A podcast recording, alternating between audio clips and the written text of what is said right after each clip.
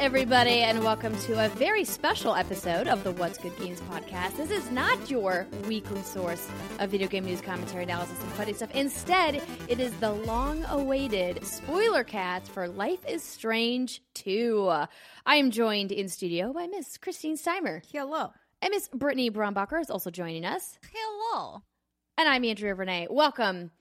I am very excited to finally talk to you ladies about all of these decisions. So we made the call last year after kind of going back and forth about when we were going to do the spoiler cast uh, to just wait until all five episodes were completed. And I'm glad that we did, because now we can talk about it all at once. And we even have a very special interview with uh, Michel and Jean-Luc for the Don't Nod team. Uh, we're going to sprinkle in some stuff from them as well. So we hope that you guys enjoy. Obviously, this is a spoiler cast. I don't think I need to say it's going to be filled with spoilers. spoilers. Hold this.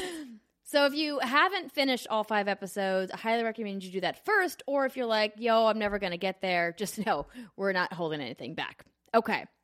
So now that that's out of the way, both Brittany and I kind of put little synopsize, synopsises? Ooh, synopses? Ooh, synopsize. Synopses, I, like that. I think that's what it is. I have no uh, idea. Together about each of the five episodes, because we can't go into every single Um, decision that's made across all five episodes, because we'd would... be here forever. Yes. And some of them obviously are less impactful than others, but we're going to kind of hit the highlights. So just as a refresher, if you guys haven't played in a while, uh, Life is Strange two is a story about a journey of two brothers. They are Sean and Daniel Diaz, that starts in Seattle, Washington, and ends up in... Well, I guess it ends up where it ends up, it depending ends up on which ending you get. Mark. Question mark. Well, it's intended to South end up in Puerto border, Lobos. Sort of. Sort At least of. In that area is where. Mexico border, is where they're trying to get six, to. So or six feet under, or, yeah, yeah in prison. It's great. Yeah. Very There's happy. A lot of options this time around to, to decide, like, how your ending is going to, to go, because the first one really had, like, two endings, and that was it. Yeah, it was very, yeah, are you going to, you know, flip the lever this way or that way? I was like, clearly, I feel like it should be one way, but apparently not. Well, how you flip that lever actually dictates what happens in some things in episode five, which we'll get to. So let's start, shall we? Yes. With episode one, Roads. Uno. Wait. I just oh. said Uno. Uno? Episode Uno. Well, that works too. Um, so we... start out in Seattle. We get to meet Sean and Daniel in their home with their father, Esteban. And this kind of sets the stage for the relationship with Sean and Daniel that's going to follow. Um, there is an altercation with a neighbor boy outside where there is a little incident of bullying. Big brother Sean comes to Daniel's rescue. But then that's where shit kind of goes sideways. So very sideways. Their father comes out to kind of get involved. And then there's a bunch of yelling, and it looks like this boy has been hurt. And then, you know, long story boring, Daniel's powers emerge after his father gets shot by this police officer.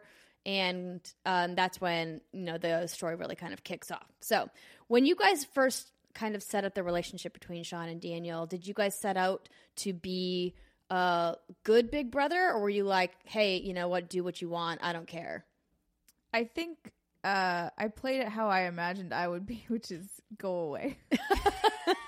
I don't want to be bothered with you. I mean, I feel like any teenager, regardless of male or female, like that's not a time when you really want to bond with anyone who's a different age, unless they're a little a little older and not a lot older.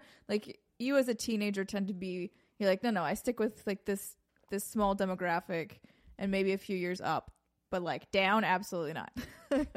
So that's how I kind of felt he would naturally be. Maybe I just haven't been around a lot of teenagers, I don't know. But uh, that's how I felt it would go, and so I played it that way regardless. I knew, obviously, like, something bad was going to happen, but I was like, this This is what felt true to me. Oh, that's sweet. Not really. Is it? I, I was like, it's actually pretty not sweet. No, it, so you actually got into character. So it's one of the things I really liked about playing the first Life is Strange was I felt like as a wise and old adult, I got to guide Max and make decisions that I think would be more beneficial. Decisions maybe someone who's already gone through high school, been there, done that would experience rather than someone who's caught up in the social shenaniganry of high school bullshit. So I was like, you are going to be a good brother, Sean. You are going to be patient. You're going to be firm, and you're going to let him be a little kid. So that's how I played it. I Daniel did, you know, he was kind of annoying, he, but he was a good annoying. He was like an appropriate level of annoying. He wasn't like over the top. He was realistically annoying, but I yeah. found that even that was too much for me sometimes. No, I understand. Yeah. Granted, I, if that were me in real life, I don't know if I could have done it, but I'm just sitting back on my nice cozy couch with a controller in my hand, so I had a little bit more patience. Fair. Yeah, that makes sense. Um, no, I'm I'm with the. I see both sides of it. I see Steimer's angle of being like, I just can't be bothered because it's not my responsibility. But the same t- at the same time, it's like, well, what am I going to do? Let them take my my brother away? You know, my mom has abandoned us, and like he's all I have left now. Like dealing with like the shock of like watching your father getting shot and kind of dying in front oh, of you. Oh, I meant before everything, like the yeah. the little bit before. After, I definitely played him a little bit mm. uh, more fatherly because I feel like after events that intense, you would naturally have to change your personality. But I think before, when he's trying to just be regular teenage boy, that was when I was like, no, no, go away. Like, get out of here. Like, I can't be bothered with you. You are my kid brother. Oh, um, yeah. Well, that makes sense. Yeah. I didn't play him that way the whole... Oh, my God. I'm not a monster. Keep telling yourself that. I mean, Steiner. I am sometimes, but not in this instance. Okay, so let's talk about leaving Seattle. Um, unless there are specific questions or decisions, Britt, that you think you we should go over in Seattle. No, not really. I mean, while it, it does set the scene, and it's very intense, I think it's one of the most uncomfortable opening scenes, through, or one of the most uncomfortable scenes in the entire game, actually, is that opening part. It doesn't really play yeah. a huge part, so. I no, mean, it I does agree. In the sense that it moves everything forward without it, but yeah. Okay, there's actually, a literary term for that, right? For like a, a big narrative. A catalyst. Arc. Catalyst. I thought there was like a specific literary term. Um, Where's John Drake when you need him? He would He's know exactly what this is. Um, so I did have one regret about the opening. I wish I would have stolen the money out of the jar, and I didn't. And I, after everything went down, was like, dang it, if I had actually just stolen the money, first off, my dad would never have found out, and then I would have been much better off for the it's next true. Scene. But I did the right thing and didn't steal the money. You know, that's life. Sometimes you do the right thing and you get hosed for it. Ain't that mm-hmm. the truth. Uh, what did you ladies think about Lila, Sean's friend? I, um, I thought oh, she wanted the D. Oh, I'm, totally. Right? Yeah. Yeah. She, I know she they was were about to be friends with benefits before this game. Absolutely. Yeah. I know she was playing matchmaker between him and Jen, but I got this feeling of, no, she wants your nuts, but you're just a dumb young kid and you don't know any better. Yep. Yep. That's, that's how I right. felt too. Mm-hmm. Um, I didn't get as much of a connection to her. Um, I didn't end up speaking to her or calling her at any point um, in the series. Um, but there was like a sense of remorse having to like walk away from literally everything and everyone you know because you have this sense of obligation to protect your family even though it's not what you want to be doing right now. Um, so after they leave Seattle on the run from the police, they are sleeping out in the wilderness and they come across a gas station. So in this gas station is when they run into Hank and Doris, I believe, who are like a husband and wife team that are running it. And they also run into Brody um, here as well. So how did you ladies play out your time in the gas station? Did you steal anything? Did you buy anything? Did you get supplies? Did you eat? What happened? I tried to keep him as orderly as possible. So I didn't – I stole something at the very end of this episode. Uh, I think it was this episode. Maybe it was the second one. The camping gear? I don't gear. remember. The camping gear. Yeah. I stole camping gear. I do not remember exactly when that happened, but at the end, yeah. I, I'm pretty sure it was at the end when, like, you already know these are terrible people, and like, mm-hmm. I don't care that I'm stealing this fucking sleeping bag from you. I'm sorry, goodbye. Um, but otherwise, I didn't steal anything before that. I was like, no, no, I'm gonna keep keep things to the book because, again, in my mind, logically, I'm like, if I do get caught by someone, like, the last thing I need is more marks on my record. If only. Of, of, of bad yes. things that I have done. So, uh, so yeah, camping gear at the very end when I was like, man, fuck it. Yeah, you're an asshole. I'm gonna anyway. need to sleep outside anyway. I may as well be comfortable. I don't have the money for this. Yeah, I'm yeah. just going. I also didn't steal anything because in my mind, I'm like, well, if I play this right from the very beginning, like Steimer, maybe you know they won't get me for theft. Maybe I won't stick out like a sore thumb. Maybe if I don't steal anything, they won't call the cops, and maybe I won't get busted. I don't know. All these things were going through my head, uh, so I played it like Steimer did. But I thought Brody at first was a freaking creep. You know, he's sitting in this little yes. gas station on this laptop looking at, I don't know, I guess it turned out to be nudist colony stuff. And then little Daniel, like, shuffles over and he's like, what are you looking at? Oh, is that dirty stuff? And I was like, oh, no, sir.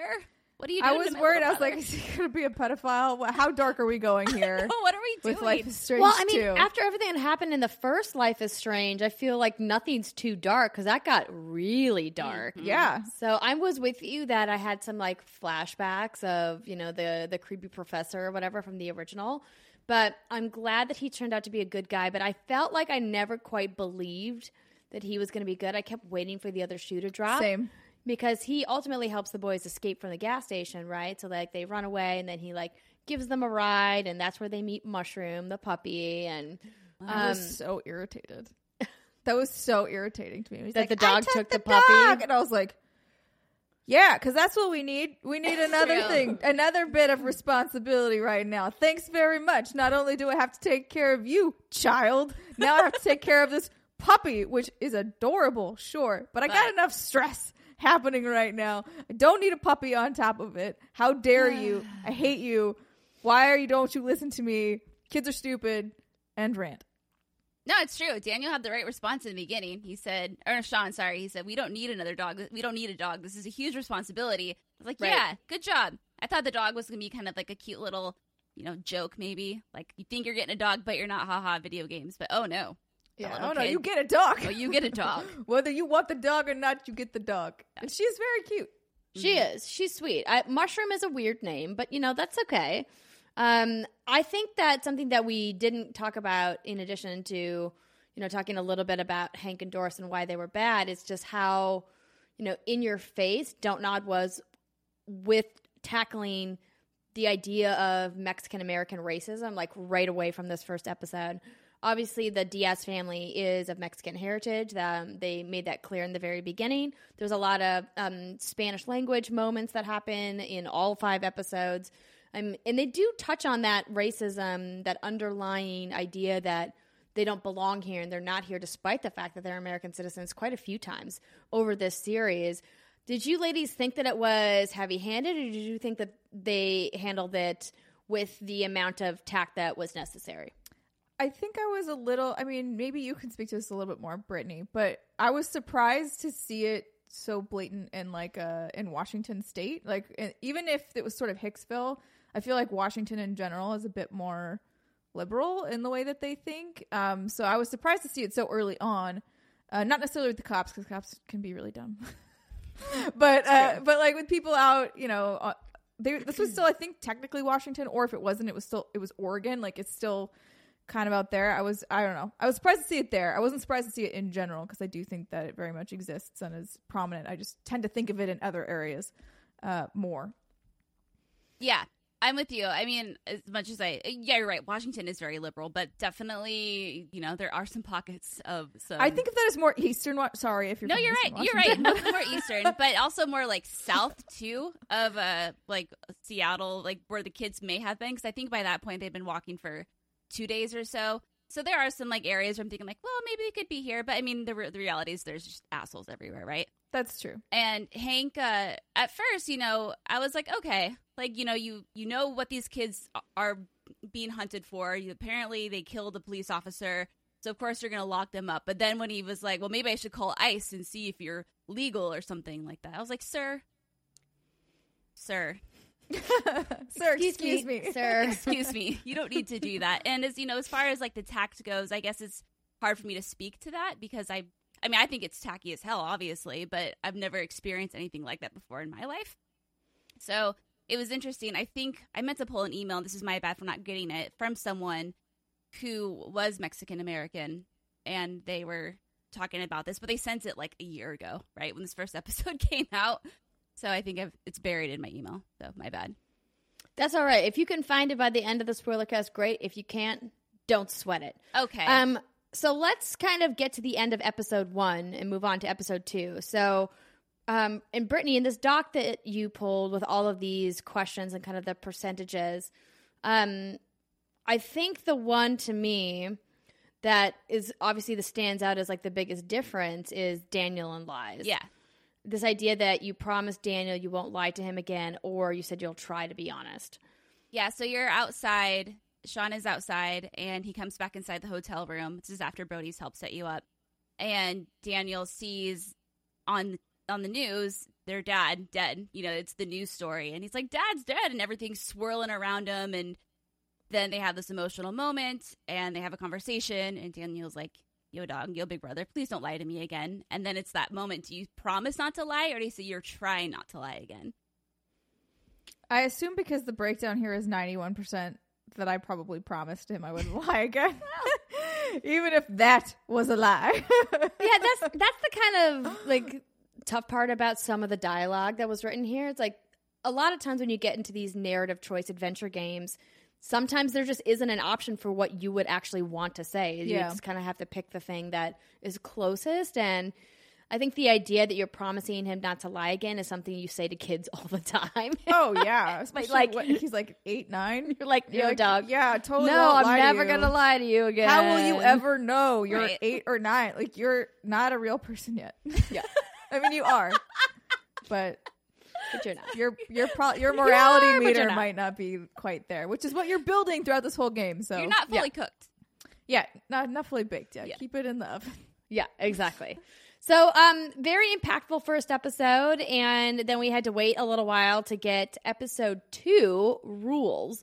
So this is quite a different tone than the first episode because it's a lot more uh, world building and relationship building. There isn't like a a giant moment, I think. Uh, of action, which I was actually kind of glad for. So the boys are out in the woods. They found this abandoned house to live in with Mushroom, and they're eating canned ravioli and mm. kind of walking around, kind of like just living almost like boxcar children. Which, oh. Yeah, they kind of did. Right? Fucking- yeah, I was like, you could just, I mean, yeah. here's my thing for the beginning. I, if something like this had gone down, my first instinct would not be, let's run to Mexico, which is really fucking far away. It would be turn around, go north, and go to Canada, because you'd be there in a day and a half. And especially from Seattle, I'm like, I'm sure they would grant you amnesty. It's Canada. They're really nice there. No, I probably not. If I was going to think of a country that would protect me if I was a Mexican heritage citizen. It's just more of getting Ooh. out of the country as soon as possible. True. Was, is my is my thing. And like, hiding. Yep. And just go hide in Canada for a really long time and hope that eventually you can get a flight from Canada to Mexico. Or a boat. Or get a boat. I don't know. But I would just be like, Cyber- get off American soil immediately. I think we've plan. discovered that we'd be very bad fugitives. Yes. I would. This is why I, this is why I I obey all rules. I don't want to ever have to think about it. Um, okay, so uh, Brittany, uh, did you kill the cougar or did you not kill the cougar? What happened in your play? Well, let's talk about what happens to Little Mushroom. Yeah, before we go so to the cougar. You, okay. wake, you wake up and Little Mushroom is scratched on the glass because she has to go potty. And so Daniel and Mushroom go out and you kind of dinker on the house a bit as Sean. And you're like, okay, I need to go get those two. Go out. You follow the tracks. You see Mushroom's collar, her little handkerchief just kind of sitting in the snow. Bad omen. I, I knew at this moment it was not going to be good. So you keep walking, you keep walking, and then you turn the corner, and then you see Mushroom's lifeless bloody body. And you see a cougar kind of crouching in front of it, well, behind the body, and then Daniel is facing both of them. And then at that op- at that moment, you have the opportunity to encourage Daniel to, well, I don't know if it's an encouragement, but go ahead and kill the cougar or tell him to not kill the cougar. And at this moment, this is like what was going through my head. I'm like, this is a very hungry animal. This was a little puppy. Granted, it sucks that Mushroom is dead because Mushroom is very dead at this point, but the cougar is probably hungry. This is just a fucking circle of life, man. Daniel yep. killing the cougar solves absolutely nothing. It just teaches him in that moment that he can use his powers in moments of extreme anger to har- har- like hurt or harm something. So I was like, this is not going to end well if I tell him to kill it. So I stepped in front of him and I was like, no, I'm going to wave a stick at this beast. Animal. Oh, hell no. I told him to kill it. But it really? was mostly because I was I was like, this is a dangerous animal. I don't know what he's going to do. We have no weapons, really. Mm-hmm. Yeah, shaking a stick at it could work, or it could fucking eat me. So I was like, you have powers. I mean, it's dangerous. Like, and I'm not somebody who's like violent towards animals usually, but it was more of like, if I'm panicked, if I've seen it's just killed something in front of me, if he and I are the only other things living around that could possibly want to eat, uh, even if, I mean, I wouldn't have, like, done what he did, but just, like, fling it, maybe. Like, you know, just force push it away. How does he kill it? Would have been acceptable. Does he just, like, crush it? He, like, he, like, snaps its neck. Nice. In a cool. way. I think, I think that's what he does. I'm pretty sure. And I remember yeah. just being like, woof, all right. I mean, you didn't need to, you didn't need to do that with it, but. What's a more humane way to kill it? I think that's a pretty humane way to kill an animal. Again, I was saying he didn't necessarily need to kill it, but it was just more of like, get it out of the vicinity. Scared it off. Punt right. it. yeah. yeah. Like, yeah. If, if after- a cougar got force pushed one hundred feet back, I don't think it's coming for us anymore. I think it's going to go home. Yeah. And it was sad because we didn't get Mushroom's body. Then the cougar yeah. like picks her leg up and drags her off in the woods, and it was very sad. Yeah, I also did not kill the cougar because in my mind I was like, well, the cougar's probably starving. Humans have probably pushed it out of its natural habitat. This is the dog that we, is another mouth to feed. It's probably better that it's gone. I wasn't mad that the, that the cougar killed the dog, to be clear. I agree with this. I agree with that. Like, yes, oh, that circle no. of life. It was more of I felt in danger and I did not want to deal with a dangerous no, animal. No, that's fair. Understood. Understood.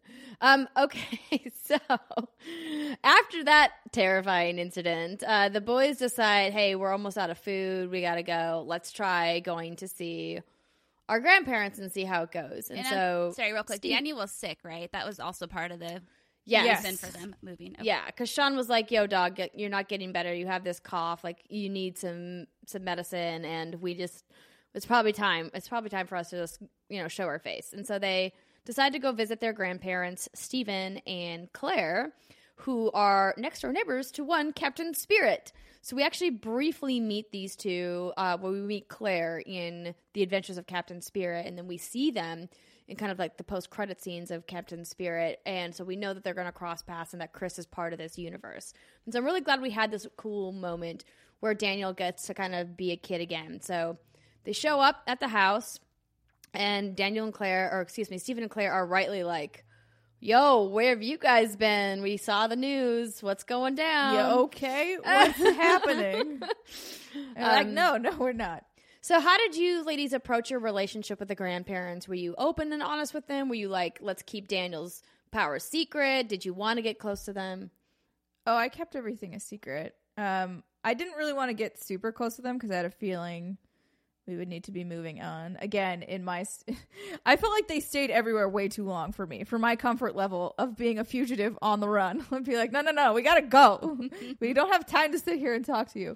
Um, but since uh, Daniel was sick and whatever, they had a reason to stay. I was like, okay, we're gonna be as polite to these people as possible. We're gonna mm-hmm. follow all of their rules, but we're not gonna like, hopefully get too comfy here because I you know realistically we're not gonna stay. Yeah, that was the thing that was always going through the back of my mind is how the f- is this going to end? Like, how are we going to, you know, they, I know they like to paint a pretty picture of everyone's all cute and cozy and comfy in their nice bed and cute jammies, but you know that shit's coming to an end real quick. But yeah, when yeah. it came to talking to Stephen, I think I lied about his power, and forty-nine percent of people confessed to Stephen about Daniel's, fifty-one percent pretended you didn't know anything. Because I was like you said, I remember like, the less people know, the better for our sake and their sake. But yeah, yeah, I was a very, very good kid. I did all my laundry. I did all my chores. I picked up when I could. Thanks, friends. I can't remember if I told him about the powers or not. I did use them to save Stephen. For, like when Same. the armoire, whatever, falls, falls on him. Yeah, I did too. I was like, just help him. Yeah, just do it. But just do it quickly and quietly. Yeah. Uh, and then I don't, I but I can't remember if I if I lied to him or not. I think, yeah, that was also a good way to show Daniel that it's okay to use your power for good reasons like this, as long as it's, you know, discreet. And I think that was a, I think that was a decision that comes into play later on when you're building your little brother. Yeah, absolutely. When and you're Lincoln Logs building. Yeah. Well, we'll we'll get into yeah, we'll get into the education events um, in, in just a little bit, but um, So I also like kind of kept it a little reserved because I didn't know what to make of, of Claire and Stephen. And I like how they touched on this idea of religion in the home and being in somebody else's home with a religion that's different than yours or something you might not believe in, and like how you would respond, how you would act. Um, because I think it can sometimes be a really touchy thing if you're at somebody's house and they like all hold hands to say a prayer and you're like, wait, I don't know what this prayer is and I don't know what we're doing, but do I go along with it? Do I not? Do I make a scene? Mm-hmm. Um, if you're in that situation, do you go along with it or do you not? What's your personal experience? I always go along with it. I'm in their house. I may not know what's going on, but so long as we're not about to do a ritual sacrifice where we're killing someone, yeah. I think, like, what's the harm in holding people's hands and like saying you're you're grateful for what you have? That's there's there's no reason to not, in my opinion, unless right. you're just being a real stubborn asshole. Uh, like, just say it. Just just go along with it. You don't even need to believe it, but if it makes them feel better, that's the least you can do for them. Yeah.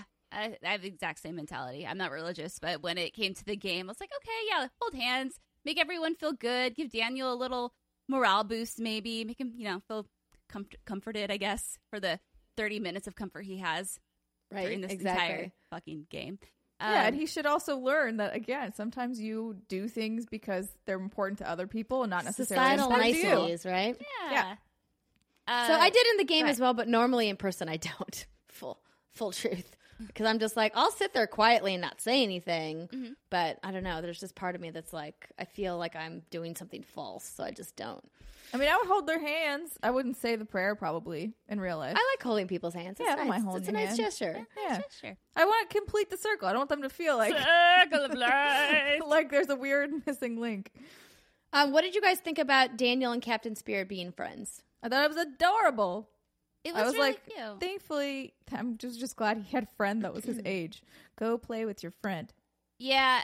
Yeah. I would I be mean, that parent. I'd be like, go. Just go. Go play with your toys. Go do this, do that. Mm-hmm. But this is the, I, I kind of have an issue with the beginning of the game where it's like, why would you run? But I get your panicked teenager. Maybe, I don't know.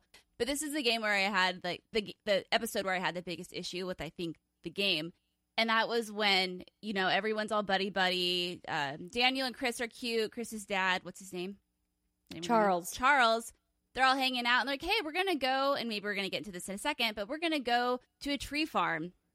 Mm-hmm. And that was when I was like, oh, no, you're not. And there's no option to stay home. And I feel like if you're a fugitive on the run, the last thing you do is you go to a tree farm with these people, this friend you just met, where you put your face out in public. Right. Yeah, especially because I, I feel like, granted, this episode was a while ago that I, when I played it, but I'm pretty sure you had like some sort of agreement with Claire and Stephen where it's like, we're going to try like mostly stay in your house yeah. or like in the very general vicinity, like backyard. And that's as far as we go. So yeah, for them to just be like, cool, guess we're going to the tree farm. I was like, this is a narrative device because exactly, otherwise yeah. they would just be, I guess, chilling in their grandparents' home, which also feels false because where else would you look? Of course, people who are related. Like, I think they I feel did like they would have found out eventually. I think that they did say that the police did come to their house before they got there looking for them. Right. But yeah, I mean, they'd probably come back at some point. So that was just annoying because then, you know, the whole plot played out with, oh, someone saw you at the tree farm, and now, you know, the police are at the door. And you're like, well, no, duh. Well, the reason I got caught, and we'll talk about meeting Cassidy at the tree farm in just a second, but the reason I got caught is because I decided to try to call Lila because I didn't call her uh, at the end of the first episode. I never called her back. And maybe, I felt never. bad about it, and so I was like, you know what, I really want to try to get in contact with my friend. But, like, in hindsight, I should have known Girl, that they would have traced the call. You should know better than that. I know. I know. And so if I, I something like up. this happens, everyone's dead to you. Yeah. You cannot no internet call them browsing. Back. Don't sign You know, everybody, everybody, um, everybody finds you. I feel, though, in this day and age, if you're able, in, like, the year twenty twenty, if you're able to find, like, a public payphone, that's, like, one of the last places oh, that you yeah. can make a phone call that's, that's not traceable. Yeah, but even if they can, like, they'll know your general vicinity. That's true. Be yeah. like, ah, they're in this state, and you're like, shit, shit. Now um, you know which state. I'm and in. Real quick, you have a hair loop by your right ear, behind your. Yeah, there no, you it's go. the mic. It's the microphone. Oh, cord. It looks like a hair loop, and I've been staring yeah. at it. Okay. I know it does look like hair. It's just it's literally part of the microphone. I can try to tuck it in. No, no, it's fine. I, I mean, it's part of the it's part of the headset. It was winking the- at me. Um, But yeah, so the other thing too with this, I know we'll get to the tree farm, but when you when you first arrive, you have that conversation, or you have the opportunity to have that conversation with Daniel about Chris and the powers that Chris thinks he has, but Daniel's tricking him into thinking he has these powers. And the decision you make there, oh my God, it can really impact the end of this episode. Um, but in the meantime, do you know, did you tell Daniel to suppress, to tell Chris the truth, or did you tell him that he should just like keep it a secret and let Chris continue to believe that he has these magical powers? I told him to let Chris believe. Uh-huh. Like, kids are at that age, like, let him believe that he's powerful. He needs that like narrative escape into his imagination from all of the crap that's clearly happening in his household with his drunk dad. And so I was like, don't tell him. Don't take this away from him. Just let him, let's let him have it. Yeah, I did that too. I felt really bad at the end of the episode because oh, no of this. Shit. But I was like, eh, he's fine. He'll walk it off. Wait, I told him, but I still was able to save Chris. Uh, I mean, he didn't die. He doesn't die. He just gets hit he by just a gets car. He gets hit by a car. Oh, think- but he didn't get hit by the car in my playthrough. Oh, no, he got hit by a car in mine. Yeah, so because the- I told it, Daniel, no, no, yeah, you can just let him believe, but whatever, keep it chill. And then at the end, when he's like, I should use my powers, I was like, no, you should not. So did in your playthrough then, Andrea, did Daniel use his power to move the cop car at the last minute? Yes. Okay, because if you've encouraged Daniel to not use his powers, he won't. So Chris freaking runs out, puts his hand out in front like he's going to stop the car and protect his friends. But oh no, the cop just smacks him and then he just... And that, my friends, is a metaphor for life. When you think you're oh, helping you somebody or you're helping... You're actually hurting them later on. Yeah. Oh, I was talking about more about the car hitting you, but yes. Also... Either oh works. Gosh. Oh they both God. Work. Okay, let's talk about meeting Cassidy. Yeah. So we get to the like this little parking lot tree farm thing where they're buying a, a Christmas tree, and there's a couple of what are you know look like homeless teens, youth, young adults. It's unclear exactly like how old Cassidy is. Um, unless they put her age in some of the details somewhere and I just missed it. But so she's singing a song and they kind of set this up as like a like a, a, a teachable moment about ignoring people who are just kind of on the street. Because I think a lot of times when we go about our lives and we see homeless people or displaced people on the street, like just looking for help or looking for conversation, our instinct is to just like put your blinders up and be like, I have my own business I need to attend to. I can't stop and help you or keep walking, especially since, you know, there are, there is a, an epidemic in specific regions with drug use in homeless populations. So I think it's something that Don't Nod did really well, kind of tackling this issue that we haven't really seen explored too much in video games before, this idea of like what it means to be homeless and why they're on the street and like what their motivation is. Um, and I don't know if we ever really get a clear idea of like what Cassidy's life goals are and like what she wants to do. And I know that they had some conversations about it, but I thought that it was a really nice moment between Sean and Cassidy in the parking lot. Mm. That was unexpected for sure. I also did not expect her character to sound like that when, oh yeah, like the, like the tone of her voice. I don't know why. I just expected it to be like younger sounding, I guess. She did have a mature voice, but, you know, mm-hmm. maybe some shit went down in her life and it made her voice drop a few octaves. I, I don't know. That works. No, it's not. But I don't, I mean, maybe, maybe it could. I'm yeah. not a scientist. Yeah. I, um, so before I played episode two, I had seen snippets from episodes, you know, three and four. So when I saw Cass in the tree farm, I was like, oh, I know you're going to be a big deal. So I made sure to pay attention to her at, when I saw her. But I don't know if I would have. Because maybe my blinders would have been put on. I would have been like, okay, she's just trying to get a few bucks and then go about my business, not buying Christmas presents for people because... Did you guys buy Christmas presents for anyone? I yeah, did. I, I did. bought one, I bought one thing for Daniel. Oh. Yeah. I bought the Christmas presents and I sat and talked with her, but mostly because I really liked her song. Yeah. I thought it was very pretty. And I thought, and I was like, he would definitely think she's very pretty too. So let's just, chill. let's, let's give him a little bit A little bit of excitement. Yeah. I mean, I feel like I really tried to balance as best I could. I mean, we are the puppet masters of these people. And I was like, look, you're going to have really rough things ahead, even though you've already had a bunch of rough things happen to you. There's still more coming. So why not have these little moments when you can have them and really appreciate them? Mm-hmm. True. I agree. I still um, a yo-yo. Oh, you oh, did? You well, I mean, thief? It was free. It was in the donation box. Oh. Oh, I took the oh. I took the yo-yo too. I don't remember if I did. That's not stealing. If it's, it's free, it's you just took it. Well, you I gave took it, it a from new a home. donation box that was not intended for me. But, oh, I see what you're saying. Oh, it's like I think oh, I remember this toy moment. Fair during yeah. yeah. Okay. There okay, you go. Okay. Got it. So you took it away from some other child to give to your child. Not yeah, your essentially. Child, yeah. So I don't know that that really counts, does it? Because like you're Probably still not. the intended purpose is still the same. Uh, I to, agree. To make a needy child happy. Exactly. I feel like you did that. So Thanks, I Simon. feel like you're probably okay. Good. Morality wise there. There. Good, good. Um, so that kind of brings us, um, since we already talked about Chris and the police officer, it kind of brings us to the end of episode two.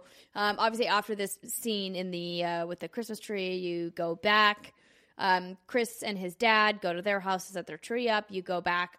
And that's when, you know, Claire and Stephen are like, yo, what the hell? We told you not to leave. Where were you? Why'd you do this? And then the police show up and they try to hide you. And then obviously it does not work out. Oh, um, actually, and then, yeah, you you go into Karen's room, mm-hmm. and you get to learn about your mama, and you're like, man, you yeah, do not sound so like a good person. That was like a whole thing because he, I stayed true and didn't wa- did not want to break into Karen's room. But the game kind of forces your hand at the very end of the episode, mm-hmm. and then you get to like see Karen's room and kind of figure out a little bit about who Karen is because your mom has barely been a mystery, and like even up to this point, we don't really know what Karen's motivations are. We don't learn those until episode four. So um, let's just go ahead and power through right to episode three. So you're on the run again after having had this kind of nice moment with your grandparents and with this kid next door and with this girl you met in the parking lot. Sorry, kid wow. next door. You okay. are in. Wait, so you did, your Chris was fine. Chris is Chris was alive was Chris and mine, not yours? Hit by the car. He was fine. Yeah, Chris was because I told Chris the truth, so he was on his swing set. So he pointed me to the troll forest path at the end of the episode. Oh, so you didn't even have the cop chase Mm-mm. chase you. Mm-mm. Okay. Yeah, I, I saw that that was an option, and I was like, oh, dang. Yeah. maybe, maybe that was the way to go. Yeah, so then I had the cop car chasing me, and I was like, Daniel, no. And then uh, Chris got hit. Smoosh. It's interesting that all three of us got different mm-hmm. different outcomes in that playthrough of that episode. Yeah. But he's fine. He's fine. The kid is fine. Good. I mean, capital F fine. I don't know. He may have a few broken bones, I but... Uh, kids heal fast. Kids do True. heal fast. He's He'll fine. be fine. He's fine. Um, so episode three is called Wastelands, and this is quite a bit of a shift tonally in what's happening because I think it gets a lot more serious because now they're on their own. They're in this pot farm, and it was interesting because I believe I spoke to uh, Michel and Jean-Luc about this because when they originally wrote the script, um, marijuana was still only approved for sale for medical uses in the state of California, but... Mm. Once this episode was released, it had been legalized for recreational use, thus kind of making these illegal pot farms moot in a sense. Um, and it's really changed the dynamic of commercial growing of marijuana in Northern California. So they don't exactly say this, but it's kind of hinted that it's in what's called the Green Triangle of Humboldt County um, in Northern California, if you guys are familiar with that. Didn't know that existed. That area. Um, it was really kind of where... Um, certain types of medical marijuana strains were were pioneered. There is specific sections of the West Coast on the northern side in like the Oregon and Washington areas as well where there's a lot of growing happening. So I thought it was an interesting choice from Don't Nod to say, hey, we're going to really like target this well-known area in California. Um, so we've come across them. They're sitting around this campfire and um, they kind of like it kicks off the episode. Brett, do you want to recap this one? Um, no. And I say that. I look at she's like, mm, no. I okay. say no. So, thank you. So we're sitting around this campfire and we see Cassidy. Mm-hmm. Obviously, she was kind of the link. So we catch up to Cassidy and Finn, who was the guy that she was with in episode two. And they're on this farm that belongs to this guy, Big Joe. And so Big Joe's kind of like the foreman. He runs the ship and he pays all Does these Big, people. I thought Big Joe didn't own it. I thought he was just like the muscle. Doesn't the other guy own it? Yeah, he's the muscle. So who's the, what's the name Who of the guy? Owns it? I don't know. I forget the name of the owner, but he's the guy at the very end of the episode. Okay. Um, so that's my bad for getting that wrong. Um, I'll just double check the other notes. Um, so we kind of get this different dynamic because now it kind of feels like it's a Northern California commune where there's just a bunch of young people or middle-aged people who are like, I want to get off the grid. I just want to live without responsibilities, and I'm just going to work for food and work for a little bit of money that will help me keep clothes on my back and keep my, my stomach full and a roof over my head, whether it's a tent or whether it's like a trailer or whatever they're living in. And it's um it was an interesting, I think, look at motivations for life and kind of ambitions and kind of taking this idea that you're supposed to do this certain path, like you're supposed to go to school and then you're supposed to go to college, you're supposed to get a job, you're supposed to start a family, right? Like this idea that society says you have to do X, Y, and Z in your life. And these people kind of threw that out the window to be like, I'm just going to like live out here in the middle of the woods and do nothing. Yeah. Mm-hmm. Um, honestly, could, I mean, could you do it? Could you do it, Steimer? For a limited amount of time, sure. But I, the problem that would get me is I like indoor plumbing too much. Yeah. Like that's the thing where I could do like glamping or whatever, like a tiny house in the middle of the woods. That's what I could do. I couldn't do what they do in this episode where they're basically sleeping in a tent. Uh, The bathroom is just like a bucket on the ground, and the other bathroom, the shower, is a bucket above you of water. And I'm like, okay, I get it. And I could if I needed to, because of course you can pretty much do anything if you are in a bind. Uh, but it's not how I would choose to live for an extended period of time if I had the options. I'm down to camp for a few days, but yeah, I'd, I'd prefer not to. Anyway, the guy's name is Merrill. Merrill. Merrill. Okay, thank Merrill. you. Um, so my notes kind of start where everyone's sitting around the campfire. It's the day before payday, and mm-hmm. everyone's kind of passing around the booze. What? Oh no, I was just gonna say. So I went in like the ver- yeah the first night when they're all drinking whatever, and you're you wake up in your tent before that, and it's like he has like a a thousand dollars, and I was like, you can go. Like, I, sure, it's not you're not you may not have the greatest, most cushy trip down to Mexico, but like pretty sure you can make it to Mexico. You could get a bus. Like you can, I mean, granted a bus would not be, you need to cover your face and then you could get a bus. Yeah. Um, but I'm like, you have plenty, you have the money. I don't know what you're waiting for. Child, go. Payday, baby. I think they just kept, I, I would imagine it's more of the comfort, getting kind of stuck in a rut in a sense, or not even a rut, but just a like routine. This is a routine, yeah. And I know how to do it, and I can just keep saying that we're saving and saving and going to go. But really, I'm writing this out as long as possible because I know what is actually out in real world land, and I prefer to stay over here in the woods mm-hmm. in, in somewhat of a fantasy land. Again, yeah, their little comfort, yeah, sure. coziness. You know, it'll also come to an end real quick. Mm-hmm. Um, so anywho, yeah, you're all sitting around the campfire, and then they're passing around. I think it's just alcohol. It's just beer, I think. It's just beer. And you have the opportunity to drink it or to pass on it. And then shortly after, to go to sleep with Daniel or to stay up late and let Daniel go get escorted by Finn to his tent. Do you remember what you ladies did? Yes. I was sober. Mm-hmm. I played Daniel I got fairly straight edge. Um, Obviously. Because I just felt like if I, number one, again, I'm a fugitive. Who knows at what point the cops are about to raid this pot farm and would discover me and my brother. I need to be alert at all times. I can't. I do not have time for the drunkenness. Uh, and then I went to bed with Daniel because he had mentioned already, like, you're always hanging out with everybody else. And I was like, all right, whatever. We can go to sleep now. It's fine. Yeah. No, I did the same thing, too, because then when you go to sleep with Daniel, and I remained sober, which was very hard, Uh, he talks about his anger, right? And you get to have kind of that heart-to-heart combo with him. And throughout this episode, you can tell he's really kind of looking up to Finn. Finn is like the cool guy. Yeah. Poor, and poor Sean's like, man, I just want some credit. But hey, that's kids for you, right? It, it really is. is. Yeah. Um, I think I went to sleep with Daniel uh, because I was just like, like feeling like the big brother love. But I definitely got drunk around the campfire. Um, but I, I also like- didn't want, I knew Daniel would be like, if you're doing it, then I can do it. And I'd be like, I don't need a drunk power, super powered kid mm-hmm. running around. That's like the last thing I need. No, agreed. Um, so that kind of leads us into the kind of the meat and the action of this episode. Um, so for the next day, um, you have like, obviously this altercation with Big Joe. It can go one of both ways. And, but really we're here for the heist, right? So Finn's got this big idea. Fucking Finn. Also, I'm like, this is a terrible Daniel, idea. Daniel, if he would have just done what he was told and not have went inside the house, wouldn't have been an issue. That little punk. Yeah. So there's a lot of things well, that go sideways. Li- it, play, it can play out, I think, very different ways depending on what you yeah. what you do. Mm. Yeah. Um and I, I before we like kind of like get to like the action of the heist, there's this talk amongst the group kind of ahead of time of like that dip- that dictates what happens with the rest of the your relationships with the rest of the people, most notably Finn and Cassidy. This idea of like, are you going along with the heist? Do you think it's a good idea? Do you think it's a bad idea? I, from the get-go, and I maintain this with every decision, was like, this is a bad idea. We shouldn't do this. They have lots of guns. What are you even thinking? We shouldn't do this. I don't care if we're going to try to use Daniel's powers. We're, this is bad. No, no. Yeah, yeah same. I'm with you. I think so, I think we may be all aligned on this one. Yeah. Like, yeah. No, this is a terrible idea. Uh, just to clarify, I was talking about when you're trying to get paid.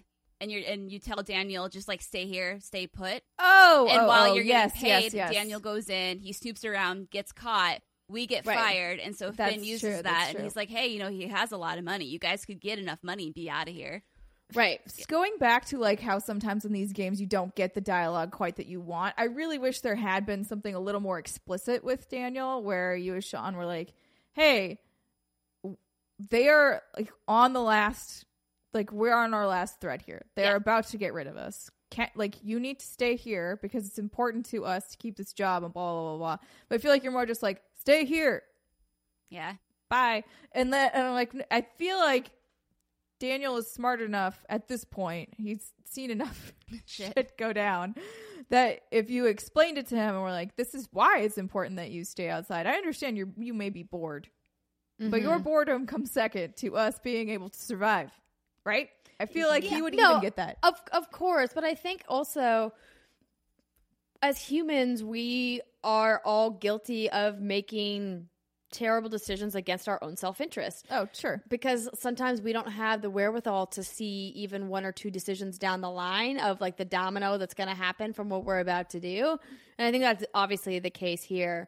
Um, but I did think it was interesting how which way you decided to go with the heist depended whether or not you had this moment with Finn. So when I played episode three, I thought that this romantic moment with Finn came completely out of nowhere. I was like, at no point was I ever flirting with Finn. Was there any kind of romantic interest? And I thought maybe it's just because I didn't make s- certain decisions along the way. Did you guys get options that were making you lean towards having any kind of flirtation or feelings for Finn? The only option I saw, and this was because I was watching someone else's Let's Play, was when you decide to stick around and not go to the tent with Daniel. You're hang- hanging around the campfire and you're having a conversation about maybe past flings or whatnot. And at that point, you can have Sean say, I'm more into girls. I think some boys are cute or something like that. But that was the only conversation I saw. Mm. Other than that, I was with Cass, but I never yeah. saw anything with Finn. Yeah, oh, yeah. I didn't either. I didn't even realize there was even an option until I saw at the end of the episode, and it was like, "You kissed Finn. You didn't yeah. kiss Finn." And I was like, "Huh? You didn't know that was even an option." Yeah, same. But it's okay though, because I actually really liked the moment that Cassidy and Sean had. So oh, totally, yeah. So, did you get a tattoo? Did you pick the tattoo, or did she pick the tattoo? I picked got a it. tattoo. It's a wolf. Yeah, yeah, same. I got the wolf too. Yeah, the, we're all pretty basic. The sex scene with Cass is also really funny too. Oh yes. yeah, that midnight swim. Whoop whoop. But here's what I think is hilarious. I'm like, you can have. I mean, I don't think they're using. Con- Maybe they did. I don't remember if they talked about using. He condoms. had that condom in his oh, bag from he the last episode. But yeah, so like sexy naked, I'm freezing to death swim. I feel like I wouldn't be in the mood after that, but maybe I would. I don't know. Have you uh, never gone skinny dipping? Once, and it was really cold, and like it's not fun. I don't. You don't like walk out like it's a hot tub, right? You're not like, oh my yeah, god, I feel so I'm loose like, and warm. Exactly. You're like, I am shaking because I'm so cold. What I a great like excuse to I get will, very close to somebody. That person better be a fire, like otherwise. It's not going to work because you're chilled oh. to the bone. Anyway, uh, no, it's really yeah. cute. And then when you're done, he's like, I'm sorry that I'm sucks. sorry. Yeah. But I, I was more like, there's no way, there's no universe in which I'm having sex in this tent. Oh. When everyone is right there. Like, oh. all of oh, them. Oh, it's you didn't hook up. No, we did. Okay. But I'm, I'm saying for me. Oh. Me, oh. real life. For Sean, whatever. Sean, go ahead, try. Good Again, luck. get get your knocks where you can get them because yep. you're not going to get them later. Uh. But for for me in real life, I'd be like, absolutely not. We are not doing this when I know everyone can hear me. Oh, well, You know, maybe she's different strokes for different folks, I guess. Brittany and I are like, we we would do it. Yeah, we don't go from the tent. Remind me to never go th- camping with all of you.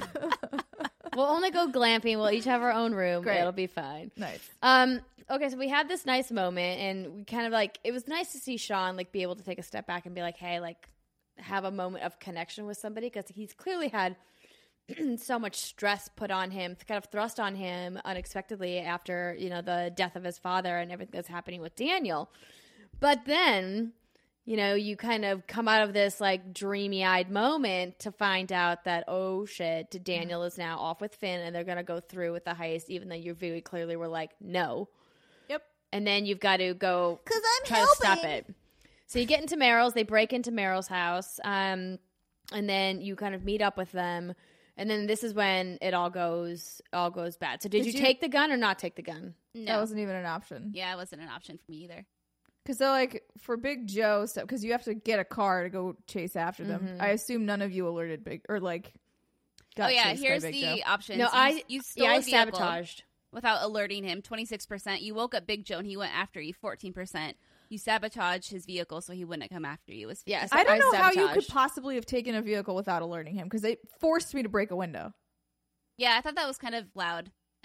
Why are yeah, you and that? that was what. So I had obviously I made sure that like the other cars, the tire was slashed and the engine was broken. But then I was like, the only way that I can think to get into this car because I've looked everywhere and tried to find a quiet way is breaking this window. So I'm like, I'm curious as to what the without alerting him at all is because the minute you break the window he's alert. Maybe it has something to do with how your conversations with Big Joe go in the beginning of the episode. Oh, I maybe. didn't alert him, maybe. But I sabotaged the car. Is that what you did too? No, I sabotaged it. She said she broke in but didn't alert him. Um, no, no, no. I'm saying that the fact that it's possible is confusing to me. Oh, I got oh, it. To okay. steal the car? I sabotaged yeah. the car, his car, so he could not chase after us. But he did get alerted when I took the other car because I had to smash the window to get into that car. So I was oh. saying to, to not alert him at all seems impossible. I think you can climb in the window. Back of the truck and open the back window and you can get in. Mm. You unlock it that way. Mm. There you go. Okay. There you go. Um, that would be smarter. I It's okay. I Next time. um, so we get to the end of the episode where the action's kind of at its peak and now excuse me. Uh, you have this big decision to make about Daniel and using his power because it's going to dictate what happens at the end of the episode. What did you do? I'm trying to, I think I was like, yo, dog, just go along with it. But then I think if you do that, Merrill ultimately shoots him anyway. And then he lashes out. But I didn't instruct him. Don't, I can't remember. I did not instruct him to do anything, even when it looked like he had, he had a gun on Finn. Part of me was like, dear Daniel, life choices have consequences. Sometimes they're mortal. Um, and I wasn't, I didn't, I wasn't. totally sure. I was like, he probably not gonna sh- maybe he's gonna like knock him with the back of the gun and like knock him out. It was kind of how I thought he mm-hmm. might do it, uh but no, he's just point blank with the shotgun. Ow. Um so Finn's definitely dead in my playthrough. Oh, wow. And uh then Daniel like freaks out, obviously. Only which, you know, two percent of people got Finn was shot dead and Daniel lashed out at Sean. Is that well what I did that was me. Wow, I was one of those two percent. Did Daniel lash out at Sean? Yes. Oh, wow. He was, he was, well, yeah, he basically was like, this is all your fault. And ah. you're, it's because you're with her and she's blood, she's poison. And so he just like super saiyans you. And then um, you're knocked out. Cassidy's knocked out and injured. Lovely. Uh, and Finn is dead. And Merrill's also uh, K O'd. He's not dead, but he's out for the count. Yeah. In my playthrough, everybody was down for the count, but nobody was dead. Same. Mm. Everybody was yeah, injured, no, but nobody Finn was dead. dead. Um, so that kind of leads us to the end. Like, this was probably the biggest cliffhanger of all of the episodes. Um, this idea that you kind of leave with this shot of, of Sean with this like glass in his eye and you don't know what's going to happen with Daniel. And then we wake up in episode four, Faith. Oh, so you wake up as Sean in the hospital. You don't know how you got there. You don't know where Daniel is. You don't know where Finn or Cassidy are. You're basically like, I'm fucked. Mm-hmm. Yep. Um, And you have this really nice is this like a physician's assistant? Is this a nurse? He's a like, nurse. Mm-hmm. Um, and so he's helping you. His name is Joey, right? Yes. Yes, yes that's Joey. Um, and he seems like a cool dude that's like... Yeah, he was nice. On your side, but also like, dude, don't get me in trouble. This is my job. I need my yeah. job. Please don't do this to me. So uh, we you, but we also meet Agent Flores, who is this officer who is following you, trying to get you to admit that you did something wrong and be like... Do not like her. Yeah. Dislike button. Yeah. Obviously. Oh, I thought, I thought you said, dude, I like her. And I was like, oh, what? do not do not like her. Do not like her. um, so how did you put play your relationship with Joey, Britt? I was cool. He liked me. Um, yeah, I mean, I, I was a good kid, hospitalized, missing an eye. Uh, when it came down to having to escape, I didn't turn on him like some people did. I chose not to go that route. Um But yeah, I mean, and I, I I like how he brings you your sketchbook. It's like, yeah, yeah. Like, at first, I thought he was going to help us escape. I was like, oh, are you really? I thought doing so this? too. But I'm glad that he was like, yo, dog, you're a fugitive, and this is my job, and I don't know you. You mm-hmm. seem cool, but I can't help you. But I do want to take a quick aside to talk about the sketchbook. I'm brought. I'm glad you brought that up. So this is kind of like the um, alternate to Max's taking Polaroids in the first Life is Strange. So now you have the sketchbook. Did it take anybody else like at a crazy amount of time to learn how to do the sketch mechanic? No. I felt like I kept drawing and I, I didn't realize you could go back up and take oh. more detail. Oh, and no, so I, I kept drawing. I'm like, why was drawing suck so bad? I'm I'm terrible at this. I should just stop. Just you stop. Know, I I, uh, I did not have that issue. Well, what it did what did irritate me though was I feel like I wish they would have recorded more V O lines for him. Because he says the same thing every time when you're like going, oh, maybe I can get more. De-. I'm like, yeah, oh, I get yeah, it. Yeah. Like, stop. Just maybe l- let it be quiet time when I'm sketching. No one needs to say anything. Maybe the first couple times you do it or even like the first sketch of each episode and then turn it off. Do not talk to me again about the sketches. Well, some people, Steimer, didn't know how to do the sketch mechanic and they needed the guidance. Again, that's why I said you can do it on the first one of every episode because these episodes were very far apart, so I totally understand forgetting and being like, wait, what do I, how do I do this? Yeah. I also just felt like that sketch mechanic didn't really add that much world building to the overall narrative, and I just kind of found it a I waste of time. It was interesting only because, you know, he's still practicing. It's right. like his one constant, um, the thing that he can keep with him as normalcy from his previous life mm-hmm. throughout his life on the run. And then after this episode, it, it's a thing that he has to relearn how to do because his eye is gone and therefore all of his perspectives are off. And like, will he ever actually be able to draw the same way he was before? And it, this is yet another thing that's sort of taken away from him. And that's how I felt about yeah. it. Yeah. Okay. So I was in the minority. That's fine. um, so did you tell Agent Flores that the robbery was Finn's idea yes, or your idea? Yes, because it was. Yes. Fuck Finn. Yeah. I, same. I was like, I very much was angry at Finn. I was like, this is one hundred percent his fault. I didn't felt any allegiance to him, excuse me, to him whatsoever. No. Yeah. I don't know. Yeah. Okay. So how did you escape the hospital? Did you hurt? The, did I you hurt, hurt Joey? Nobody. Did you hurt the guard? Or did you not hurt anybody? I hurt no one. I almost hurt the guard, but then I, I if I would have made yeah, one more I attacked decision, the guard. You did? Yeah, I attacked him. I mm. like, oh, you Felt did. bad. Didn't try to. Didn't want to. But then I like screwed up one of the hiding things in the bathroom, and then he caught me, and I was just like, "Well, hiding. Here we yeah, go." No, so I it took me a while. I was like, how do I get into the bathroom? I don't know why it took me so long to figure out how to get into the bathroom because it was dark in there and oh. I got turned around. I closed the curtain. I don't know. I was, and then you eventually were lost. Was, I was lost. I was lost in a ten foot hospital room. Couldn't figure it out. Uh, but no, because like you can kind of get the jo- the door a little open, but then he's like, you know, I need I need more force. I'm like, okay, we need force. Let's go get some force. Uh, I did try to. I brought Joey in, and he was like, yo, I can't help you. And I was like, fair enough. Go about your business. Um, and then when I got was able to get the pull bar off, the guard said something. He was like, what are you doing in there? But I just closed the curtain again, and then like that was it. Yeah, went around. He never came in or said anything. Um, and then I just jimmied the window open, went out along the edge to the scaffolding and walked down. So on the scaffolding is where if Finn had been alive in your playthrough, you would pass another hospital room and see Finn in a bed. Instead, it was Merrill. Oh, you oh. saw Merrill. I Interesting. Saw Merrill. So I saw Finn And I was like, fuck that guy. I'm not talking to him. I'm not trying to help him escape. I'm leaving him right where he is and getting the hell out of here. Same. I didn't want him to see me. I didn't want anyone to see me. What if, you know, Flores went and talked to him and he's like, oh, I saw that kid last night. Can't be trusted. Fuck Finn. Right. Hashtag fuck exactly. Um, so we get down uh, to the parking lot and you steal a car and then you head out to the desert and then you um, kind of take a break. You fall asleep and then your car gets surrounded by two very not nice gentlemen who are like, what the heck are you doing out here? I would just call them hicks. I mean, they are hicks. Yeah. They are. They're rude. They're not nice. And then they, you know, they essentially bully Sean out in yes. the middle of nowhere. Um, how did you guys feel about this altercation?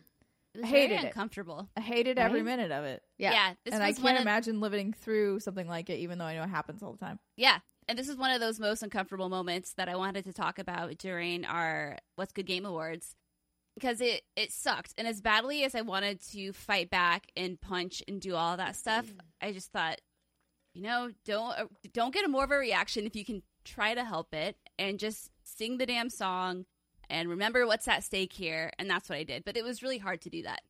I didn't. Ha- I was not asked to sing a song. Mm. Um, I was. I but I also very similarly played it very. Cool, did everything else that they told me to do. I didn't fight for the toy. I was like, these people, I don't know if they have a gun. I don't know if they have called anybody, if there are more people coming. I know nothing. I also know that I have an eye that is very injured.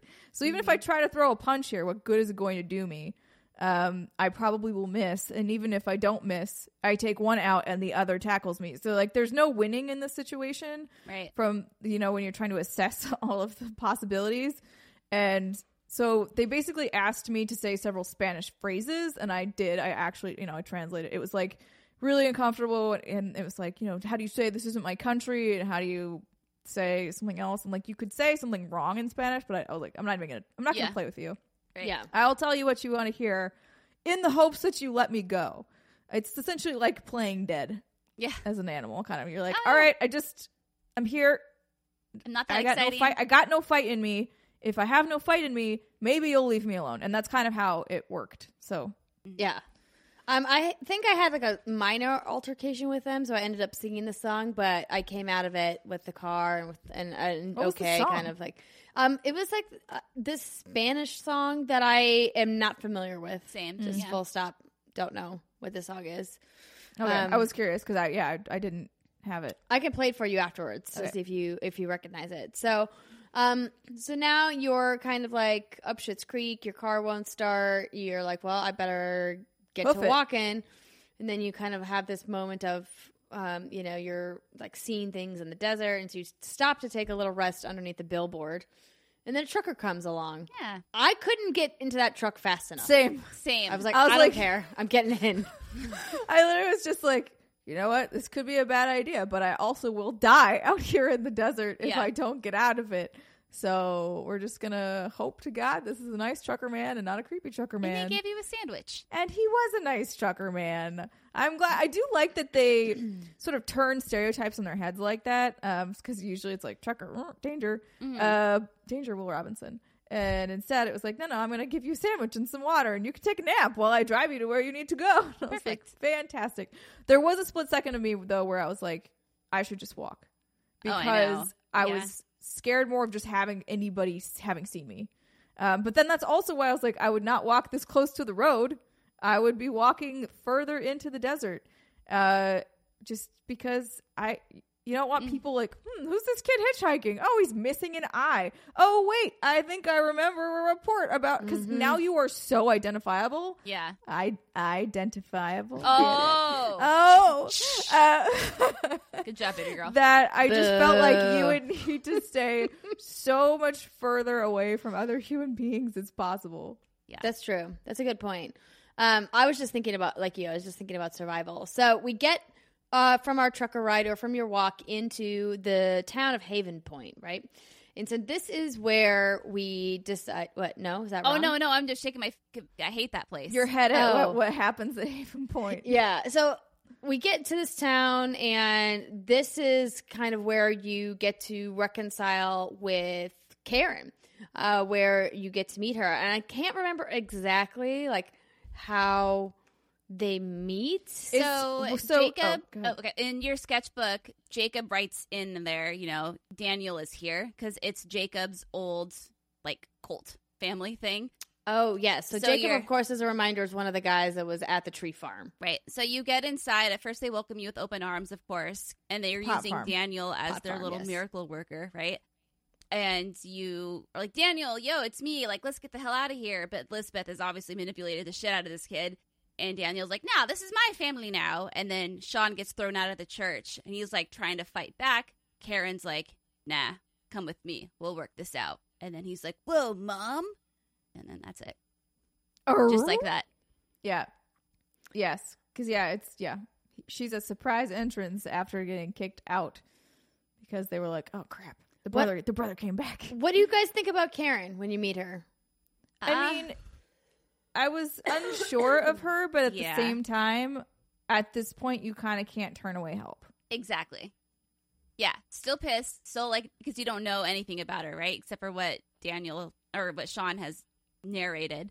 Um, but I was like, yeah, you're an adult. You probably have money of some amount. Maybe you can help. This is your kid too. Yeah, she didn't. She didn't disappoint. It's interesting seeing the dynamic between Sean and Karen because he was old enough to remember life with her and to remember like what it was like to have both parents in the house and to remember her leaving and really not getting any answers as to like why she left. And he's an adult now almost, and so he's very much like, I'm mad at you. You just completely ran away from your responsibilities and from us and from taking care of us. And so it was hard for me to pick that I wanted to open up care. open up to Karen during those conversations. But the way that I kind of looked at it was, you don't know if you're ever going to see your mom again after this. You don't know what's going to happen with your brother. Like, this is like your family. It's your one opportunity to say, hey, like, I can either just hold a grudge and be mad at you, or I can like take this time to be like, what the fuck? Like, let's talk. Yeah. I think it's always healthy to open up versus clamming up. Uh, and also, even if all that's doing is giving you a little bit of sense of closure, and you're like, you know what? I've decided based on these conversations, I will go on hating you and like whatever, forever and ever. Like you said, you don't know if you're going to see her again. So, I mean, if this happened in real life, I do think, yes, talk to the person that you are estranged with. Well, because I... then you can at least make a more informed decision. Right. Moving forward. You won't have the what ifs. What I appreciated about her, too, is she was very open and honest. You can tell she wasn't trying to sugarcoat anything. She was like, I loved you guys, but I needed my sense of freedom. And while that's bullshit, you know, if you have two children and you just like, I'm going to peace out one day and leave all of you in the dust, fucked up.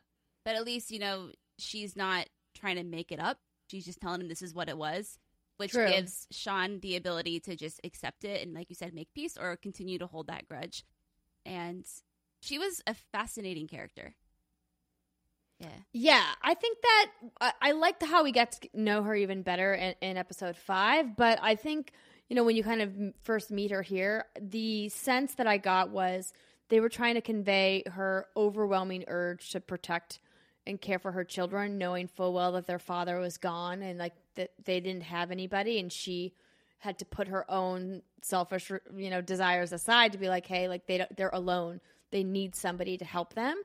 And so I was glad that, you know, they kind of took that angle with her, even though I was kind of going into this episode pretty upset. I was being like, you can't just like walk away from your kids. Like you're like yeah. a deadbeat mom, which mm-hmm. in and of itself, I think was a, a smart narrative move to say, hey, we're going to turn another kind of trope on its head. This idea that dads walk away and that there's a lot of deadbeat dads to say like, oh no, like women can walk away from their kids too. Like it's not just one gender or another. Yep. So Don't Nod just hitting on all cylinders in, in this uh, in this season. So, um, did you guys take Karen's help? Did yes. you uh, or did you refuse her help? I took uh, any help I could get. Yeah, yeah. I mean, when I think this stat we're looking at in this document is when you need to clean your eyeball, right? And she's right. like, "Can I do that? Can I do a motherly thing for you?" You can be like, "Yeah." I was like, you. "Sure, why not? This might be one of the last motherly things you do in yeah. your life." So sure, same. I accept. Knock yourself out. Also, I don't, I don't want to do it. And now, gross. Ugh. I couldn't do it. I have I a hard like enough time taking out my contacts. I can't even imagine. I feel like the eye injury was like the worst. I'm so glad they didn't go super graphic with it because I was like, oh, please don't show me. Oh, I don't want to see it. Like, like, like, no. like like a hollow Plus, socket. Like, I don't want to see that. Gross. If that happened to me, I would be very upset. Um, so I do want to just keep this moving along. So I'm going to kind of like fast forward to mm-hmm. the end of the episode when things kind of sure. come to a head. So you have this moment with Karen. You have some good conversation. She's like, hey, let's go get your brother. Let's, you know, kind of like uh, break him out of this church prison that he's in. So you go back to the church, and then you have this series of events where you have to like sneak in around this guy. And Nicholas, I believe his name is. That guy's is, crazy. Who's kind of like her lackey or whatever. And then yeah. you have to get to Daniel and try to convince him, hey, like, we're here to help you. Your mom is here. I'm here. Please come with us. And then you get into this power struggle with this woman, Elizabeth, who is like the head of this flock, who is very much a crazy um, religious fanatic. And then you kind of have this moment of conflict of, at the end with Daniel of like, does Daniel um, hurt Elizabeth or hurt Nicholas? Does, uh, do you? Does she get shot? Does the church light on fire? Kind of, where were you guys at at the end of your episode? Does the church not catch fire in some of them? I think it always catches fire. I think it always catches fire because it's, okay. it's the initial when you're in there and Daniel's like, yeah, blah, blah, and then he goes, he does a little poof, and then like the poof. candles, the candles fall over, and then she tries to blame it on you, which is bullshit. Elizabeth is like, this is your fault. I'm like, uh, it's because you didn't train Daniel well enough, and he oopsied and knocked the candles over. Um, this whole scene was really difficult for me on a couple of levels. One, unfortunately, there was a bit of a bug, and like Sean had a walkie-talkie embedded in his hand the entire time, like vertically through it. Oh no! And so that part, I was like, "Damn it, this is like a really emotionally impactful scene. I wish this wasn't happening." Um, but that aside, the so basically, you kind of keep getting knocked down, and you keep getting up, uh, and. Your mom is sort of there encouraging you, but in a way I'm like, you're just watching your kid get the shit beat out of him. And that feels a little bit weird to me. It feels like she should have taken a punch maybe at some point or or helped him more Rocky Balboa. So I don't know, like clean I, the I, I think the whole I, act was symbol symbolic maybe. I think maybe that's why. I mean, I agree with you. It's like you want to st- step in, but I think if she were getting punched, would Daniel care? You know, like I it- don't know, but at least he would see that, like, hey, this family is sticking together, and she took a punch for Sean and said, and like Daniel's mm-hmm. still over there with these two people who are physically hurting his actual family, mm-hmm. and he's not doing anything about it. Um, right. I don't know. I think it would have worked. Is all I'm saying. Well, maybe she didn't need to take all the punches. I'm just Listen, saying, Karen means one. nothing at this point. She's just some blonde lady, right? But yeah. Right. Yeah. But I even think Daniel at that point would, even if she was nobody, doesn't like seeing people get hurt in general. So watching yeah. someone, like the fact that these these people who are supposedly nice and kind are doing these things to hurt other people, especially people as far as Daniel knows are completely innocent and have done nothing. Yeah, are just bystanders. I think that would have been even more powerful, personally. Um. Yeah, I came out of the episode with everybody. You know, not hurt. I convinced Daniel to not hurt her and to like walk away, and um, you know, we all kind of made a great yeah, escape. Yeah, we all walked away. Out of um, I too. did give the money to to Jacob to help mm-hmm. his sister, because I was like, there's this opportunity to reconnect with him because you meet his sister, uh, Sarah Lee, I think it is. Yeah, yeah. Um, and you've discovered that she's really sick because this these religious fanatics don't believe in. in medicine, and so they're like, oh, we'll pray for her to get better better and they're like, no dog, she's, she's got, got pneumonia, pneumonia. like yeah. she's literally gonna die of something that's very curable in somebody her age if we can just get her antibiotics. And I think yeah. Elizabeth was taking medication for one of her ailments. It was just like you yeah bitch. yeah, yeah. Well, you could discover that if you poke around her house when you sneak in there, you'll discover yeah. that there's so a lot of hypocrisy there, of course. yeah. sixty-one percent of people shared money with Jacob, but thirty-nine percent kept it for themselves. Greedy bastards. Okay, I kept it, but here's oh no, Steimer. Here's why, because I think the point at the point of the episode and when you can give that to him, I wasn't clear on like where we were, like where yeah. me and Daniel were mm-hmm. financially or anything, and I, I was like, well, I wish that it would have happened later. Like as you were leaving, I probably would have been like, sure, you can, or whatever, take it. Yeah, but it happens kind of before you go into the heist, or not. Well, I'm going to call it a heist uh, before you go to get Daniel back, and I was like. I don't know, man. First of all, you brought him here to this crazy cult. Yeah, but you needed he needed to bring him somewhere that where they would keep him alive, right? And not get caught. Yes. But also, how did he think he would not get caught there? They're literally advertising him on flyers. Because I think he knew that the flock was so fanatical that they would rather keep him for themselves than turn him in. That part is true, yes. I'm just saying Elizabeth is stupid, and like eventually the yeah, cops would have been course. like, hey, wait, it's this kid. Yeah. Because we've seen him before. She would have yeah. turned him and, like, into you can say that you can say his last name is whatever, but he fits the bill. She was crazy. And he came from nowhere, and you don't seem to actually have had any children. So I, I wish I would have killed her. There she are no nuts. hospital records of this or adoption papers. Something's a little fishy. Yeah. Okay, that's that's fair. Um, I do want to kind of go into the final episode. Mm-hmm. So at the end of this, we walk away. We've got Sean and Daniel back together. They are reunited with Karen, and we see them. Excuse me, like the post-credit scene, kind of going to New Mexico with Karen to kind of like have a beat with her before moving on to the wall. Yeah, you get separates. to see how she lives or has been living this entire time, which is very interesting. Mm-hmm. Exactly. So begins episode five, the final episode called Wolves. And we open up with the guys um, having a little sleepover in the canyon. They. I was so confused. Were either of you confused? Yes, when it opens confused. that I'm way, because like, I was like, Karen, did she drop yeah, us off? I was like, did Karen abandon us again I immediately? I and are we thing. just sleeping outside with like, no, what is happening? And also, I was like, it'd be cold. It's it cold in the desert at night. Um, but luckily, you quickly discover that you are just outside the camp, and then you get to have this moment where you kind of walk around and you meet these people. You get to meet Arthur and Stanley. You get to meet Joan. Also, is it Joanne or is it Joan? I feel like Daniel calls her Joanne. I feel like they said Joanne, but they spelled it Joan. Yeah, same to all that. Pardon me for coughing. Um, how dare you? How dare I? Um, okay, so that's neither here nor there. I thought at this point, quite honestly, I thought a lot of these characters were throwaway characters. I was like, I don't really care to know Arthur and Stanley. I'm we're on our way. I'm like, cool. We're gonna have a nice moment with Joanne or Joan, whatever her name is, mm-hmm. but.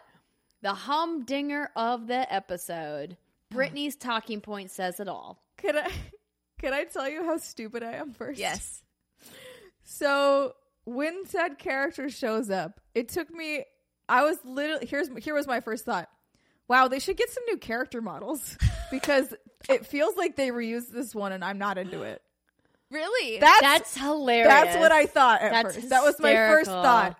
And then I realized it is, in fact, Brittany, you want to take it away? Oh, David. So, yeah. So, Karen comes back with groceries with this character named David, who you've only kind of heard hints about if you talk to certain characters and whatnot or snoop around houses.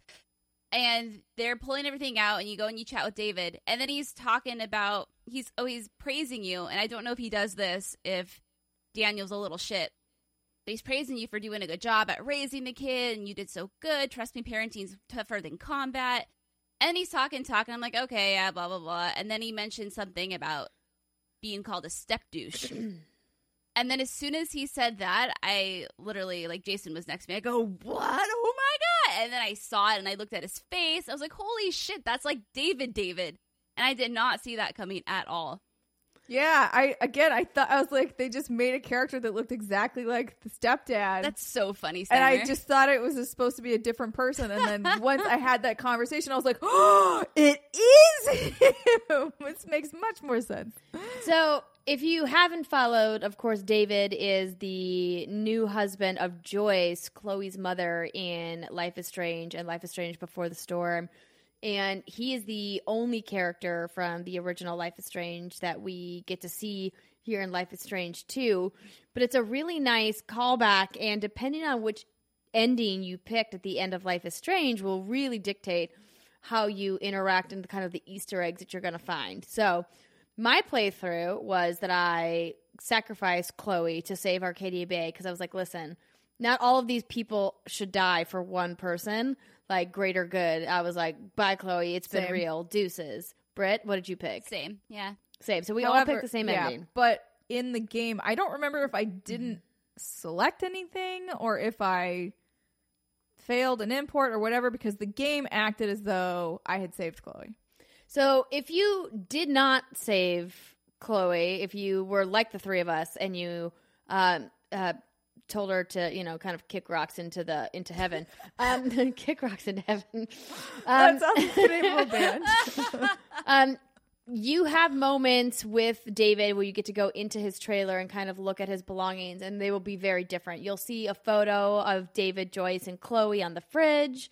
Um, you'll see some other things, some other knickknacks of his. He'll talk about how hard it was and why he got divorced because Joyce and him just couldn't deal with the the death of her daughter, and it was really hard. And you get to overhear a phone conversation of him talking to Joyce and kind of, you know, having this kind of somber moment. But if you did save Chloe, or if you were like Steimer and didn't make a choice, the game auto-chose for you. There's way more Easter eggs about Chloe and Max, and you get to see photos of Chloe and Max, and there are hints that Chloe and Max are actually living together in New York. And you it's get not a hint; he says it on the phone. If you listen to, if you phone listen to the phone conversation that David has, he's yeah, he's like, "I told you New York was crazy." um, and it was a really nice moment. I watched, I watched both. Well, I, the one I played through, you know, she was dead, so I watched the full scene online. And I thought it was a really nice moment. And I actually asked in the interview we're going to play right after this, I asked, uh, you know, Jean-Luc and, and Michel, I was like, so is what, do you guys have a canon ending? And they said, no, there is no canon ending mm. for any of the Life is Strange episodes. And I was like, okay, well, that's good to know. Yeah. It was really sad because in my playthrough, I also told Chloe to kick rocks into heaven. When you get that postcard, when you see that letter that, or is it a, po- I think it's a postcard actually, that he's trying to write to Joyce. And you can see what he scratched out, and he, yeah. oh my God, so he's sad. Like, love David or from David, or he's like, every. It's just, oh my God, it was just really sad. Um, so, what did you ladies think about him making an appearance at all? Do you think it was like cool? Do you think it kind of seemed like a cheap way to redeem the character? Because I know like he wasn't very liked in Life is Strange, right? I don't know that he was redeemed necessarily here. No. I but I did. I was pleasantly surprised to see that they brought somebody back because, again, for a minute, I was just confused. Um, but once I got over that, I was like, oh, no, they're just like kind of tying these two stories together. I thought it was nice um, to, one, again, reiterate that this is the same universe mm-hmm. and everything crazy that happened in Arcadia Bay happened. uh, and then, two, again, I don't think he was super redeemable because he basically tells you to turn yourself in. And I was like, mm. That seems like a bad idea. Yeah, he was always like a staunch, a staunch supporter of the rules, which, you know, I appreciate. I'm a, a serial rule follower myself. But I think the idea that was, it got confusing for me because I was like, so wait, how did David get out of Arcadia Bay? I thought the storm took over Arcadia Bay. And then if you listen to how Chloe is killed, he says that she was murdered by some rich kid at school, mm-hmm. which happens in episode two, I believe, of the original Life is Strange. But then, of course, because of Max's rewind ability, you can rewind and then you get through that moment where Chloe is, is shot in the bathroom or whatever. And so I was like, huh, it was interesting I that always, they decided to go with that. I always thought that that was what was happening. So I always thought, like, storm is due to you messing with time and space. Right. And then... If once you decide, oh, actually, no, I need to let Chloe go, it's actually that very first decision you ever use it and or make it. And right. that's where time, the timeline is restored. Oh, I guess I never thought about that way. And she dies when she's supposed to die as opposed to you Manipul- yeah. ult- manipulating. Yeah. So that makes sense to me. It makes sense. Okay. And you see Nathan Prescott's photo in his trailer, too. He kept it. Oh, that's creepy. Yeah. And, well, yeah, because Sean doesn't know anything about it, obviously. He's like, why does he have this photo in here? This is creepy. And during his phone call with Joyce, you know, he's saying that something about lawyers and they haven't heard anything. And then news. He's about to get out of prison. Yeah. Is what oh, something like, oh, that little shit's about so to get out of prison. Keeping or whatever. An eye on it. As he would. I do like that they, they kept him fairly, you know, true to his character, um, regardless of which way it goes. Yeah, he, he does have contact with Chloe and Max if they are li- alive and together. Um, But it is kind of awkward still. And it's him trying his best. And I feel like Chloe might be receptive only because literally everyone else she knows is dead. Yep. So, yeah. And he's the only person that um, would really have... Well, actually, that's not true. No, it is true. Yeah. Sorry, my brain got confused again with the timeline. No, it gets real so confusing. Yeah. No, it was- I'm glad I'm glad they did it, yeah. Brett. To, like, to answer your question, I think it's a really nice callback to... you know, Don't Nod's work on Life is Strange to say, hey, don't forget, even though we've told you this is in the same universe, and even though we, you know, the Adventures of Captain Spirit was a thing, to kind of tie it together. I think that this really cemented, hey, these storylines intersect, and I thought the way that they handled it was really well done, and like it rewarded you for actually like exploring and staying and listening, because it's very possible that you could have missed all of those Easter eggs if you never went into David's trailer, right? Yep. Yeah. No, it was cool how he, you know, was so strict, but he's like, here's a police scanner, and I'm going to tell you how to illegally cross the border. And I know, Summer, you, you said that he encourages you to turn yourself in. I kind of got the impression that he's like, you have a few options. This is like what I'm going to suggest, but you don't have to do this. But either way, I was like, okay, you're breaking the rules, Mister David, sir. Yeah, he did break them a little bit for you, which was nice. Yeah. But yeah, to me, he, it felt like he was kind of like, well, you can't run forever, so what are you going to do? You may as well just... do something now or do it in ten years. Yeah. From, yeah. Yeah, exactly. Yeah. I, like, I can just not come back here. That's what I could do. Okay, but we've got um we've got a little bit more to talk about before we get to the final decision of the game. So um you say your goodbyes to everybody in the camp. Karen sends you on your way. You have the opportunity to have some niceties with her or not. Um, and then you set out on the road, and this is kind of where, again, shit goes sideways, is when you get to the wall and you're like, okay, I'm going to have Daniel use his powers to, like, open up this section of the wall. And this was, like, almost, like, painfully slow. I was like, just get in the car, just go, go. just go faster.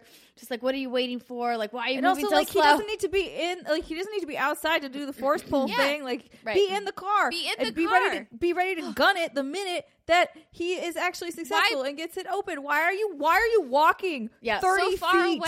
Thank it's like yeah. watching. It's Thank like watching you. a horror movie yes. where you're like, "Don't go upstairs, go out the door. What uh, are you doing?" And yeah, so of course, like, infuriating.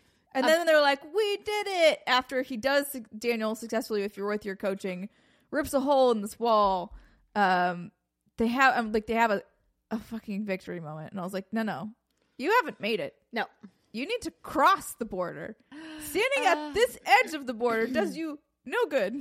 Get your ass over the I line. Thought, but of course, I thought I was getting a happy ending. I thought that was going to be it because I thought I had done all of the right things, made all oh, the I right knew that, choices. I knew there was no way that it was. And then as they're walking away, I was like, sixty forty, I'm getting a good ending. And then you hear the bullet, and then that's it. And I was like, yeah, oh. So that was pretty traumatic, watching Daniel get shot. This idea also that these vigilantes, these kind of militia that are, you know, I mean, what's the word I'm looking for here? They are kind of self-proclaimed the border police, when in reality right. they have absolutely no they government are just backing, private citizens whatsoever. Like, this idea that this that these vigilantes can just shoot a child is it was Welcome wild to, to me that they made that they made this call, and even more wild that the actual border patrol that shows up isn't immediately like, you shot a child, like, you're going to jail. So like he he bring they have this altercation. He ends up locking them up anyway. Everybody's locked up. Um, Daniel is shot. You don't know where he is. And then Sean has this moment where he meets this couple who got caught border crossing as well in prison. This is another really bold moment, I thought, where Don't Nod said, "Hey, we're just gonna go at this head on and make you be uncomfortable with some of the dialogue and with some of the choices that are going to happen with this couple." Um, so you meet them. Their names are... I think Diego and... Yeah, I don't remember. I, don't I didn't remember write down names. Both of their names. But essentially, you they have to figure nice. out... Yeah, you have to figure out, you know, why they got caught. And this, you had this nice conversation with them about... Carla. Diego and Mar- Carla. Yeah. yeah. Um. So did you guys... Was there any doubt in your mind about what you were going to do with the vigilantes and what you were going to do with the couple? My yeah. I thought was initially, I do nothing with either of you. Just leave well, them where they are. Well, so when every so you are being interrogated uh, by the police or the border patrol, and then you start to hear, you know, you get the it's the T-Rex trembles that yeah, are coming. Yeah, the lights flicker. Like, the lights are flickering. Things you're like, uh oh, shit's going down. Daniel's awake, and so you kind of have that moment, and then. As I was, I actually didn't even know you could do any of this because I was so focused on just getting the hell out of Dodge that I didn't stop to take revenge on vigil- vigilantes or let these people out of jail. I actually think I looked quickly to see if I could let them out of jail, and I couldn't find them, and I was just confused, and I just wanted to get out, so I just left.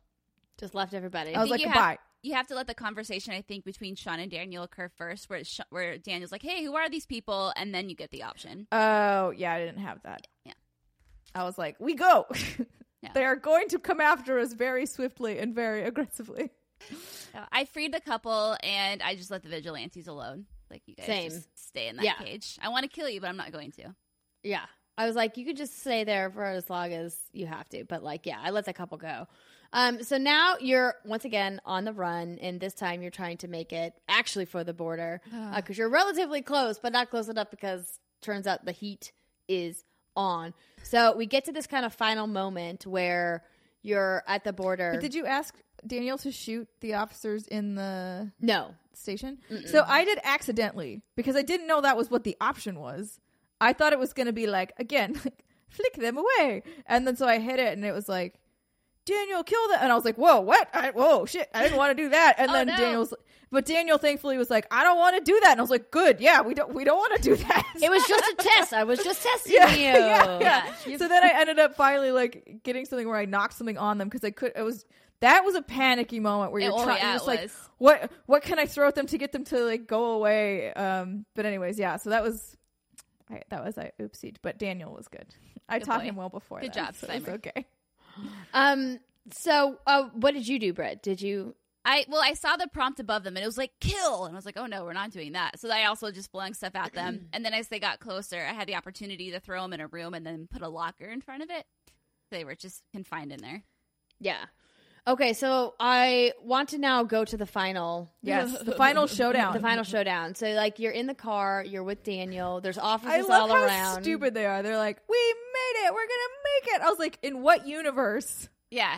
Are they yeah. not guarding the open border? Right. Either drive back to the hole you blew in the wall and hope that they didn't put anybody there, or, or you're going to have to make a new in. hole in the wall. Mm-hmm. But those are your only two options. You're going for the actual... actual border. I don't know what you're thinking. No. Yeah. I agree. I thought that it was, I think they clearly were just like YOLO. Full, full on panicking, right? And so they get there and like there's just so many officers. I'm like, I don't know how this is going to end well. So at that point though, I was like, you know what? We just got to go for it. We've made it this far. We're not surrendering now. And so I pressured Daniel to just like, we're going. We're doing it. Hoping that he would just, again, fling them aside and not actually, like, go Murder Terminator him. on them. Yeah. So did he – what happened? So in my playthrough, um, Daniel was reluctant but did kind of go after a couple of officers. And we gunned it for the border. And um, at the very last minute – he opens the doors and like tucks and rolls out of the car as I'm driving across the border. And I'm like, no. Yeah, that's pretty much exactly what happened in mine too. Um, and it was, I don't remember, was it, I don't remember where at, in the prior episode. It was the conversation with David, I think, where he says, hey, you know, nothing's going to happen to Daniel because yeah. he's a kid. They're yes. never going to send him to jail. Yeah. And that's mm-hmm. when I was like, okay, so I'm the only one getting hosed here. Right. Daniel's going to be fine regardless of how this goes down. If I'm surrendering, I'm just spending most of my life in jail. That doesn't seem like a great option. Um, it's not, spoilers. So that's why I, yeah, I was like, we're going to Bonnie and Clyde this. We're just going to go for it. Or wait a minute, Thelma and Louise is the cliff. But like, uh, we're just gunning it. We're going to see what happens. And he was also reluctant in mine. But he, I was like, they're shooting at us. Maybe do something. He was like, okay. Uh, and then he hopped out too. But which to me, af- after like kind of seeing some of the other options that can happen, I feel is the best one. Yeah. So that's the parting ways ending. And I I did the redemption ending. So this is when you're, you know, Daniel's asking Sean, how does the story end? And then Sean responds and says, I think it ends here. He surrenders. He gets out of the car. And he gives him this big old long speech. I don't know if he does that also in the other endings about, don't forget you're no. a Diaz, how much I love you, I'm so proud of you, don't forget who you are, blah, blah, blah. There's He's, no time for a speech. Oh, no, no, no speech. Yeah, you get a speech. And he stands out. They arrest him. They, like, share one long look as he's going away in the police car. And then that's when it ends. And then, you know, you get the same sort of montage of Daniel growing up. You know, he gets a job at a barista. He's all graduating high school. He gets a car. He moves out on his own. And then fifteen years pass. And because Sean gets convicted for fifteen years. And which is actually kind of low considering low. everything that they've racked up over it's just like five episodes.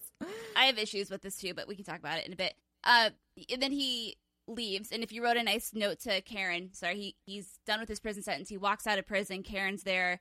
Um, Daniel is there. This is the ending where Daniel's the oldest. I think he's twenty-three in this ending. And the other ones, he's sixteen, seventeen. And he walks out. They give him a big hug. Of course, Sean, like, looks kind of like Joel from The Last of Us. He has, like, a big scruffy beard and, like, all this crazy hair.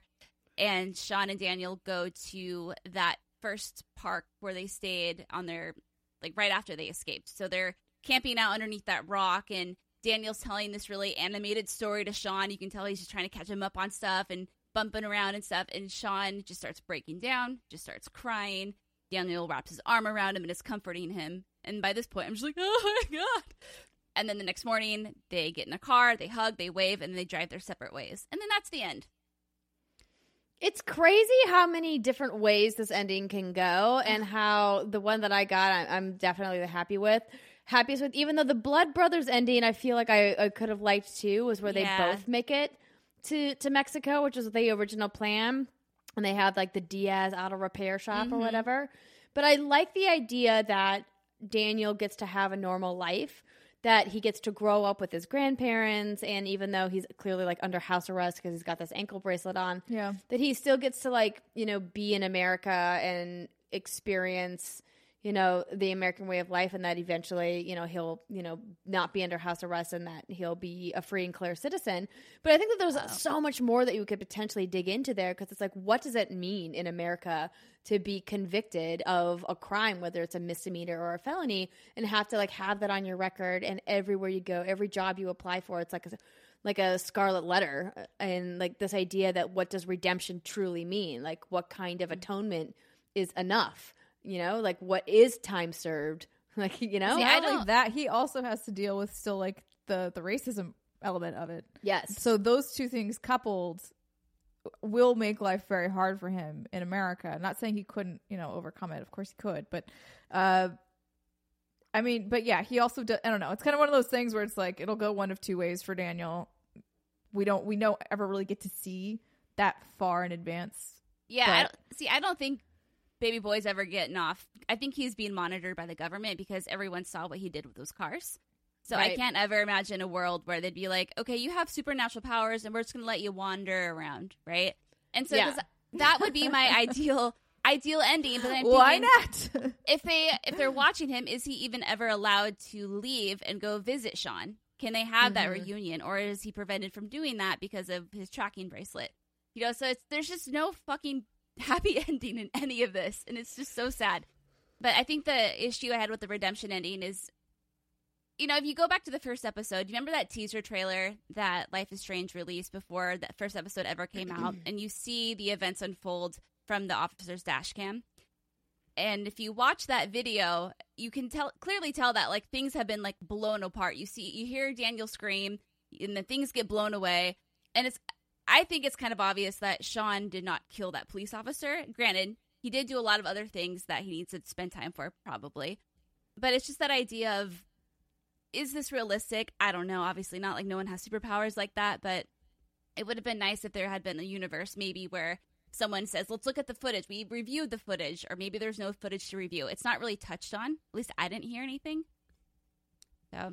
No, I mean, that's a fair point. I, I guess I'm just so jaded about where a lot of the um, police investigations are, particularly when it comes to prosecuting crimes from men of color, and, like, the fairness that they're actually going to get, even though they are kids, right? But Sean's, like, a teenager, and, and Daniel, I think, was always going to be in a fine position because he was so young when the incident happened, that there's a lot of protections in place for kids like that. And obviously, like, it wasn't his fault. It just kind of, it just happened, you know? But, like, manslaughter is a crime for a reason. Like, sometimes you don't intend to murder somebody, but, like, sometimes accidents happen and people die, and, like, there needs to be some kind of atonement for that, right?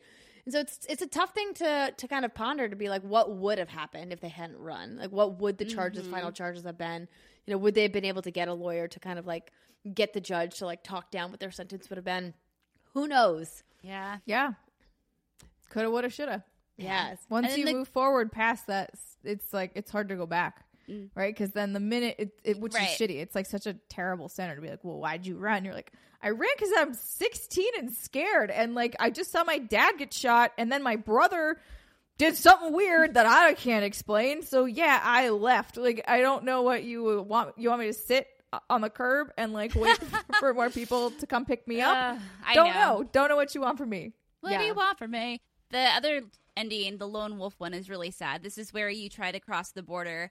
Well, you know, no, you don't want to cross the border. Sean's like, no, this isn't us. We're going to give ourselves up. Daniel's like, no, I'm going to make us go. And so he takes control of the car with his powers, drives it across the border. You're getting shot at. And then by the time you cross the border, you know, Daniel's like, oh, my God, we did it. And Sean is just bleeding from the neck, and then he dies. Terrible. Wow. Terrible. And then he goes to Mexico. And lives by what did you have to teach Daniel in order for that to happen? Probably had to kill the cougar, like keep playing with the scorpion. Hey, I killed the cougar, and he was still a regular human being. You were being. good. No, you, you did good. You redeemed yourself. It's okay. But no, I, I thought did... that was depressing, too. Yeah, I mean, like, there's no doubt that, you know, Don't Nod knows how to do depressing. I mean, we all remember some of the terrible things that could happen in the first game. Um, but I think what I liked about what they did differently this time around with the mechanics, because I know before the first episode came out, a lot of people were like, well, there's no, like, super mechanic, like, with the rewind. But I really was happy with how they kind of played out Daniel's supernatural ability, even though it remi- kind of was left unexplained of what where it came from the whole time. What I did like is this mechanic, this education mechanic, where they had very specific events that happened in each episode that went to this idea of this brothership that they have, and how Sean is supposed to be teaching Daniel like how to be a, a good person and how to be an upstanding citizen, and like the right and wrong that normally would fall on a parent to teach their child, and how they wove that into already the overarching narratives that get tied to your decisions. And I thought that, that was a really nice elevation of the mechanic that we've seen so far in kind of narrative adventure games. Yeah. But any final thoughts? I'm still I'm, thinking about it after I finished it. Yeah. I know, right? So much to unpack. I was I was just happy with, with my ending because, yeah, you get to see um, Sean is with Cassidy, and, like, mm-hmm. they're just hanging out in Mexico. I don't know what they're doing, but they're he's alive and free. He's alive um, and free. So and- that is better than most of these other endings. No, it's True. way he's better. He's dead or in jail. Um, and then he and Daniel still have, I think, like a tiny bit of, he sends a postcard or whatever, sends like a letter, but that's all they can really do for now, which makes sense. Yeah. Um, it was really yeah. interesting um, getting to talk to um, to Don't Nod about, about this episode and about the season, about like where it's going, because obviously I think Life is Strange is a really important franchise, and I think what they've done with it is fantastic, and we've done a lot of work with them here at What's Good Games and hope to continue working with them. But they were pretty tight-lipped about the future. The only thing that they would say is, if you guys want more Life is Strange, make sure that Square Enix knows. So uh, if you guys are listening to this being like, gosh, dang, I need more, Um, tweet to Square Enix, send them a message on Facebook. I don't know, write them an email if that's possible. Write them a very nice um, letter, like you can write your mom. Exactly. But we do have a fantastic interview following um, this spoiler cast immediately, so we hope you guys stay around and check that out. I had the opportunity to sit down with the co-creative director, Michel Co, and the lead writer, Jean-Luc Canot of Don't Nod, when they were in town for the Game Awards.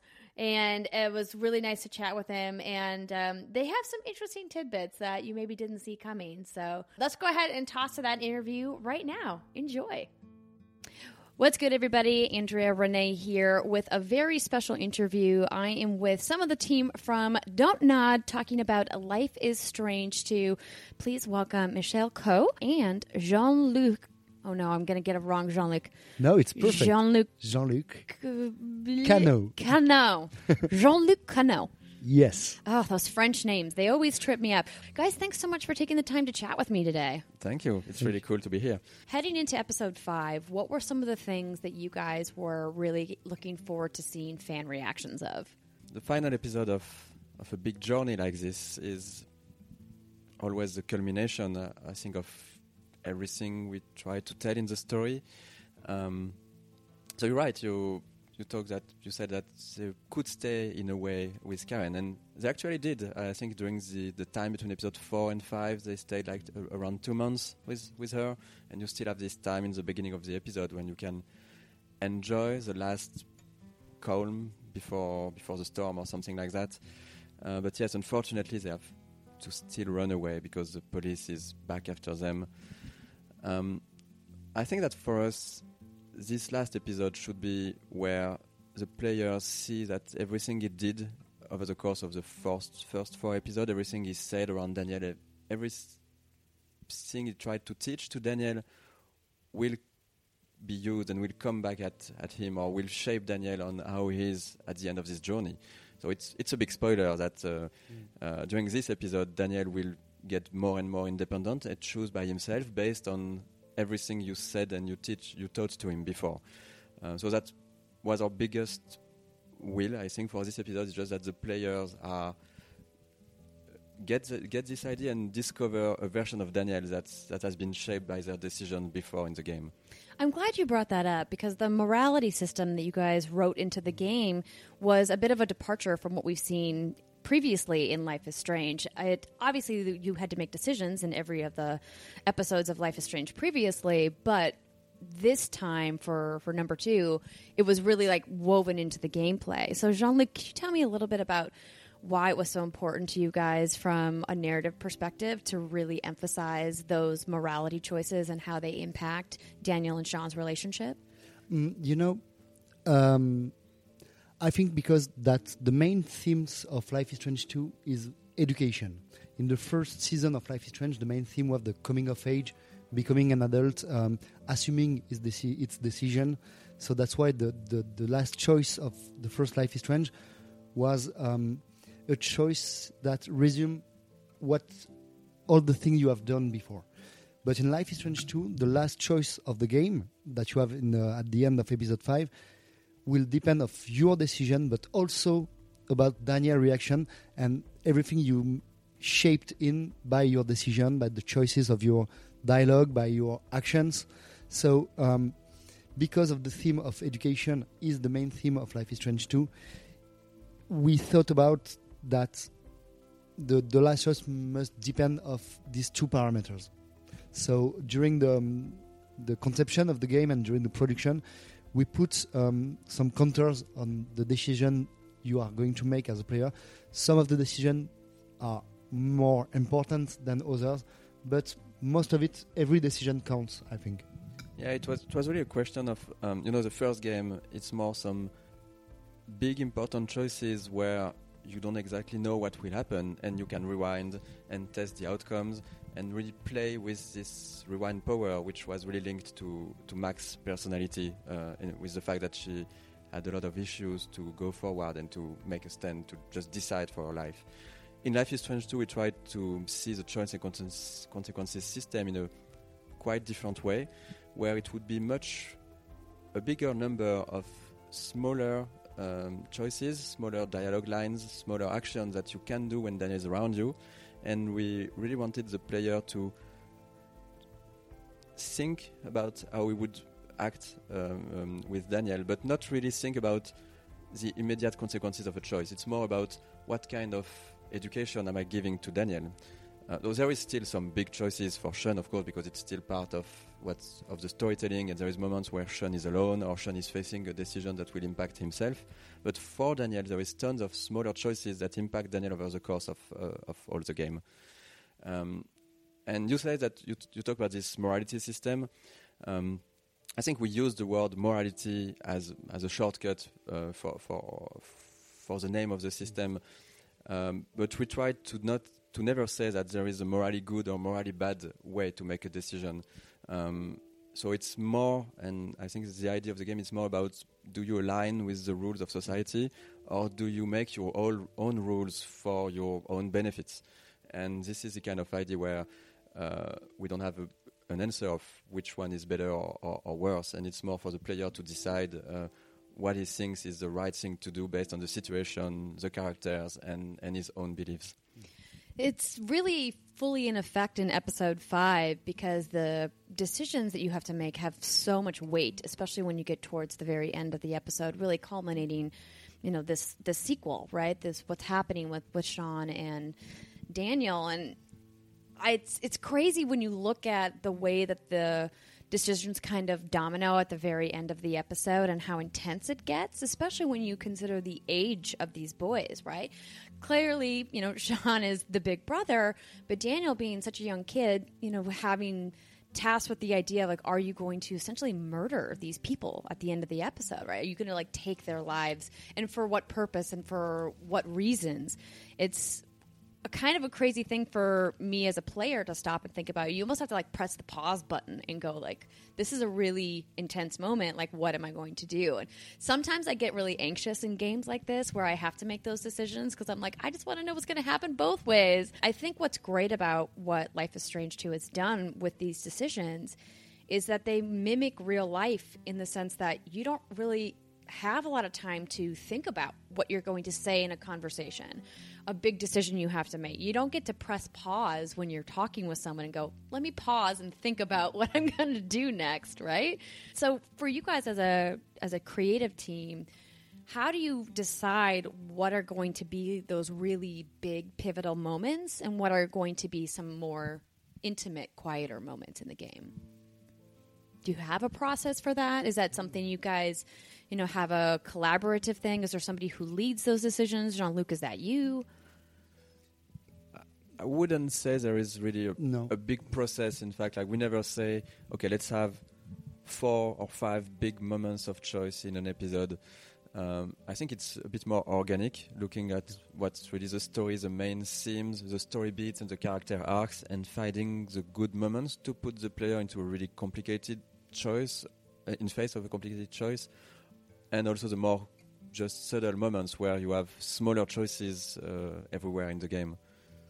Yeah, I think it's, um, you know, we begin to to work on Life is Strange two in December two thousand fifteen, and we've Yeah, a long time ago, four years. Four years. That's Come crazy. On. Yeah. And um, in the very beginning, we imagined the story with Michel and Raoul, the co-game director. And after that, I'm writing the, the first big draft of the script. We talk a lot about it. And after that, we begin the production of the episodes. And when we are diving into the episode, we sometimes, and a lot of time, added all the decision. We have already in mind, because we thought about it, and there are written big, big step into this, this episode, but we added a lot of small decisions inside the scenes.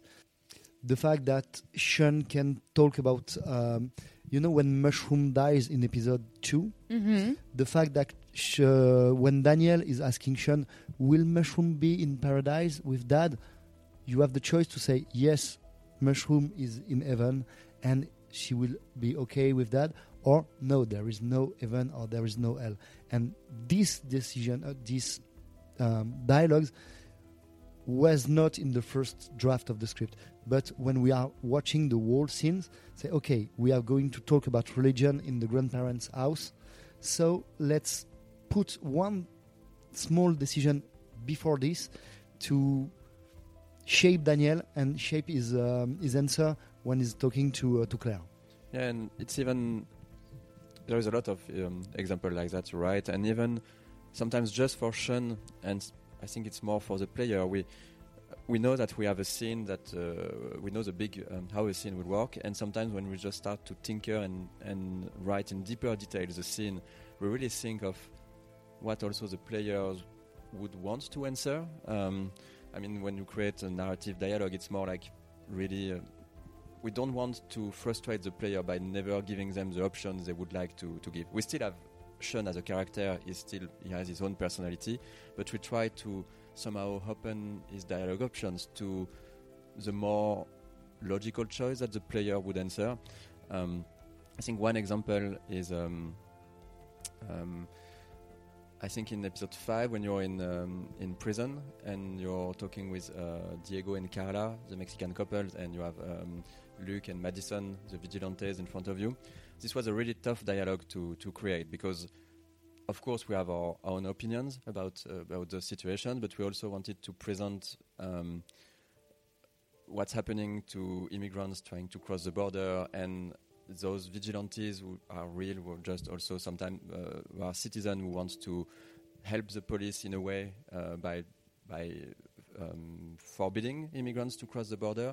And having this dialogue, we we we worked a lot on it, a lot of back and forth on this di- dialogue to try to find the good possible different answers from the player, and we also added answers where the player could somehow confront the immigrants also, to just to not have only answers that would be, okay, the vigilantes are bad, the Mexican com- co- couple are good people, because it's always a question of not trying to push our own opinion and be always black and white, but also find a way for the player to have some variation, some possibilities to answer in a way that would reflect also his own beliefs. Well, that's very nice of you to say, but those vigilantes were not great people, in my personal opinion, and hopefully people agree with me. Anybody that is willing to shoot a small child with an automatic weapon, probably not a good person. But I mean, I understand probably you're trying to be you're trying to be neutral. Yes, because you know, as creator, our goal by making uh, Life is Strange, Captain Spirit, and Life is Strange two, as Michel said, is not to give our opinion. Mm-hmm. What we want to achieve is to put the player in front of situation and make him think about it. Sometimes uh, people will change their mind, or sometimes they will stick to their own um, beliefs, and that's fine for us. Our job is only to put them in front of new situation that maybe not have faced before, and yeah, probably yeah, change their mind or or stick to their belief, and that's with this in mind that uh, what Michel said, we try in dialogues to cover every uh, part of the the answer you can have. Oh, yeah, at least to have some gray, some possible gray areas. And for sure, we didn't give the option to um, to say to the vigilantes that, yeah, uh, you did the right thing. Um, yeah, no, of course not.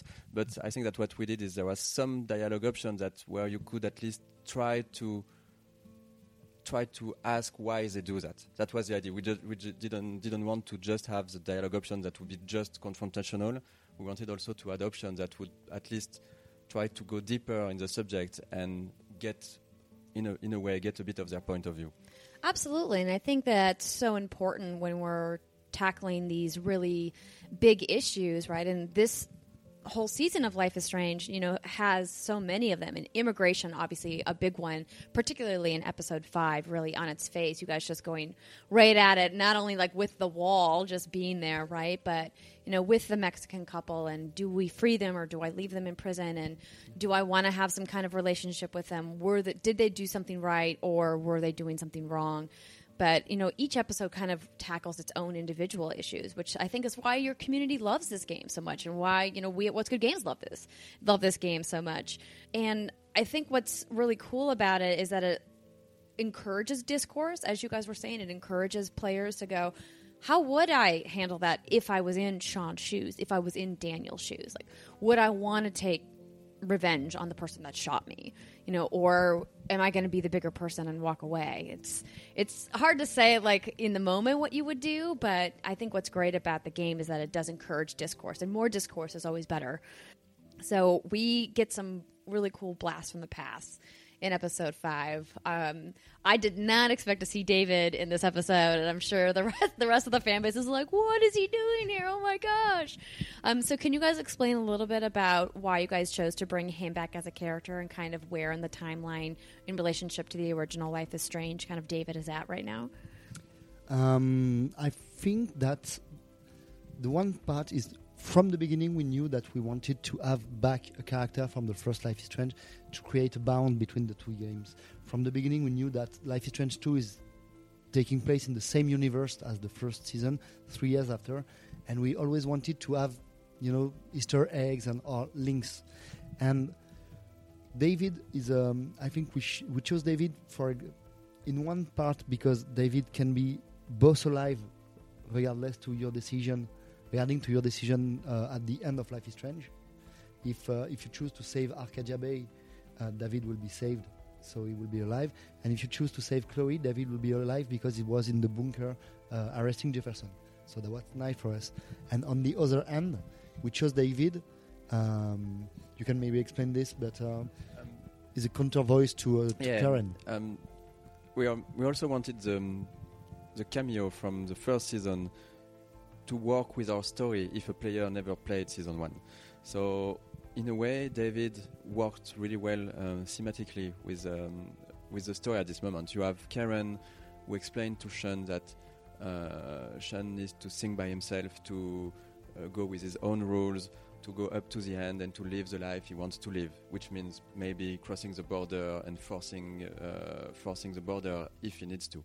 And on the, on the opposite, David is more of the voice where he said that maybe that's not your best option, maybe maybe you have to turn yourself to the police, maybe you will you will do time, but maybe at least you will be free later. This is a, those were the two, basically, there were Karen and, and David were explaining somehow what would happen after your final choice. So it was really interesting for us that even if you don't care about David, you don't know about Max and Chloe or Arcadia Bay, this character still has its own place in the story. Uh, yeah. It was really nice exploring his trailer and finding all the little Easter eggs, the photos of Max and Chloe, and, you know, the family photo of, of, of Chloe with, you know, her mom and David together was really nice. And then the phone call. The phone call was the best part. So I need to know, is this now the canon that Max and Chloe are in New York? Is that is that the thing? Definitively? So, um, to answer this, there is no canon ending. No canon ending. Okay. In Life is Strange one. Uh, the, the, the, the both endings are canon, and it's the same for Life is Strange two. There is no canon ending in Life is Strange two. But um, when you start playing Life is Strange two, we, we had this question in the beginning: what was your choice at the end of the first Life is Strange? And if you haven't played Life is Strange, the, um, there will be a random choice. So if you choose to save Chloe at the end of the first Life is Strange, you will have a phone call for, from Chloe. But if you choose to save Arcadia Bay, you will have another phone call, which is canon too, because the two endings... Oh, now I have to look up what this other phone call was, because I'm going to be honest, I did save Arcadia Bay in my playthrough. I was like, they're really cute, but there's so many people in Arcadia Bay. Like, I'm sorry, Chloe, you okay. got to go.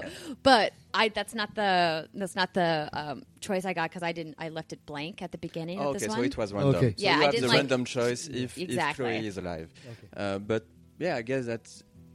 For the players who saved Chloe, definitely we can say that at, at this moment, having Max and Chloe in New York during this phone call is canon. We just don't explain much more about what they're doing there, but is, yeah. It's yeah. canon in this it's ending. Canon in this ending. In this ending. Yeah, of yeah. course. It's a really nice nod to also to some of the events that happened in Before the Storm, because, you know, Chloe and Rachel had this plan in Before the Storm to, like, go to New York. Then obviously, you know, didn't work out so well for Rachel, um, but um, I thought it was a really nice like moment where players could just stand and listen to the phone call, and hopefully people listening, or if you missed it because you just walked on by, go look it up and listen to it. It's a really nice, it's a really nice nod to to the original Life is Strange, but I do also want to kind of talk about like what's going to happen now, you know, post Life is Strange too. So we get to the end of the episode. We knew there had to be some kind of resolution to this police chase that's been happening since episode one. And there's seven different total endings to the game, right? Yes. Um, I haven't watched them all, um, but I've watched a couple of them. The whole time, the kind of theme of the brothers have tr- has been trying to stick together and support and encourage each other, and then they ultimately end up apart. And that's like both beautiful and heartbreaking at the same time. It's like this idea of like Sean making the ultimate sacrifice, ultimate sacrifice for Daniel, when really at, at first you think that Daniel's making the sacrifice for Sean, and then at the end of it, it's like, well, actually, you know, they almost are meant to be apart. And I'm just so conflicted. I don't know how to feel. How am I supposed to feel? No. I, I don't even think there is one very good ending. You said that for you, for you there is one yeah. good. Which uh, one is it? It's when Daniel ends up with Claire and Stephen because he jumps out of the yeah, car. So the two, Sean, yeah, the two of them Sean are trying to cross the border. Yeah.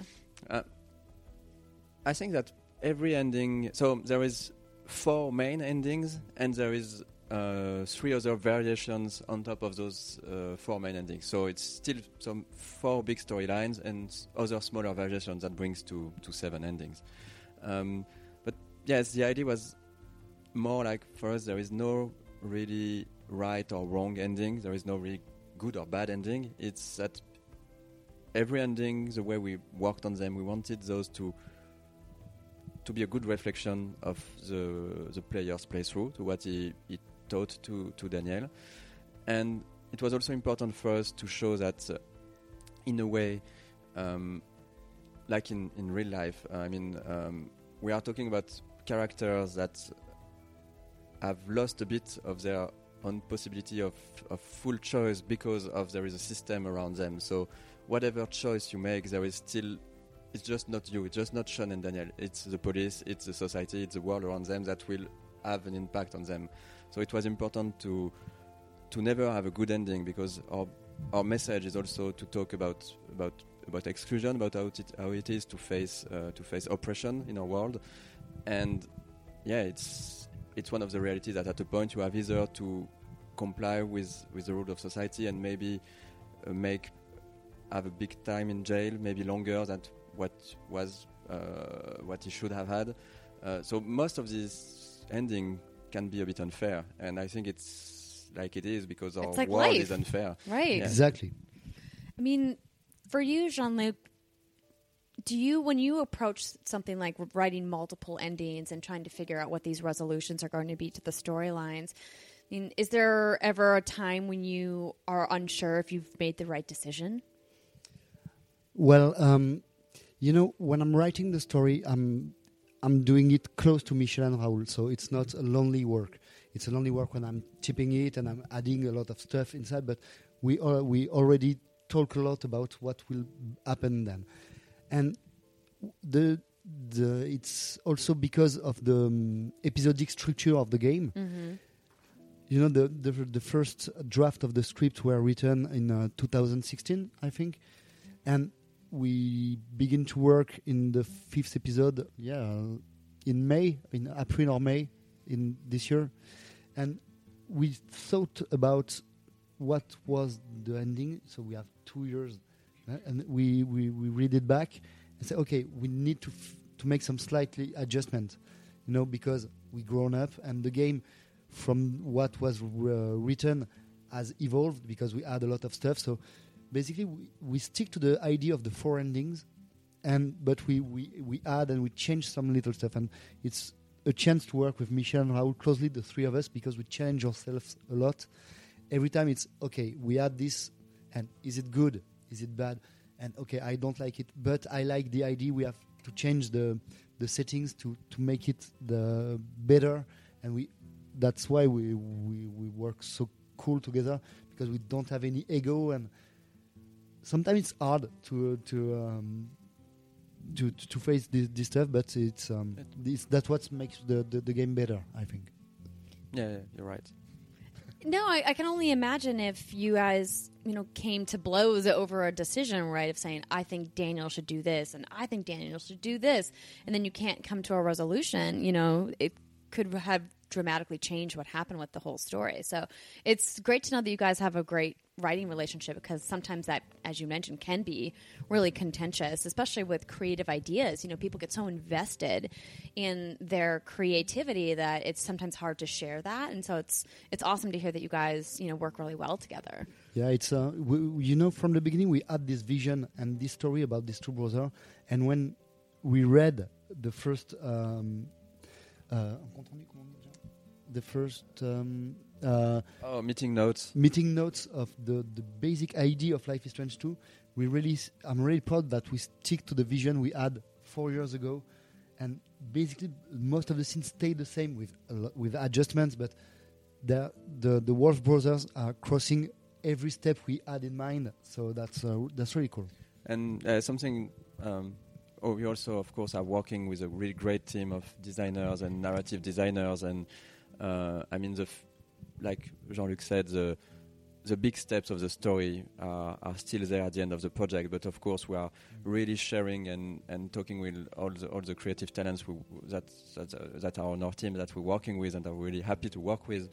And it br- they also always brings a lot to a scene. I mean, we arrive, we have this scene, we show them how the scene is, is created, and, and then we, we have the feedback like maybe this could work better like this. So it's also a there is the three of us, but also a really big creative process with the rest of the team uh, over the course of the of the four years. How many people worked on this game?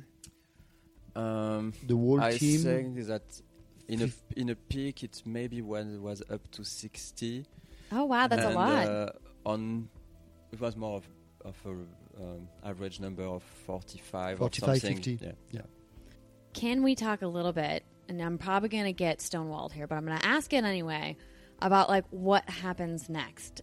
Is there ideas or plans to hopefully continue something in the Life is Strange universe? Obviously, like, no announcements right now, but I mean, it seems like you guys did this phenomenal job creating this whole new cast of characters. I speak for myself when I say I would love to see some of them again, because I think there was, you know, some that didn't have nearly enough time, you know, and we would like to maybe explore some other storylines. That's something that you guys are considering or contemplating? We know that we want to continue to create game uh, together with uh, Jean-Luc and Raoul, and uh, we have a lot of stories and ideas and sure a lot of great games that we could want to work on. And yeah, for for Life is Strange, it's also something that a question that needs to be seen with Square Enix, because it's yeah it's, uh, Life is Strange is uh, uh, is owned by Square Enix, so we'll see what happens with, with that. So everybody start tweeting to Square Enix, just exactly. tweet to them and exactly. say I need more Life is Strange, make Life is Strange three, make it happen. Okay, here's the last question. If you guys could bring anybody back from Life is Strange two or the original Life is Strange that was either killed or is gone, kind of like a favorite character of yours, who would it be? Who would you guys bring back? To, to, to bring it back in a new game? Yes. Just as hypothetical. Mm. Not a real thing, but just for funsies. I would bring Mushroom. Yes, Mushroom. Oh, Mushroom gets you her own game. You can't say this, mate. It's... yeah, no, come on, it's so you. No, so she won't be dead.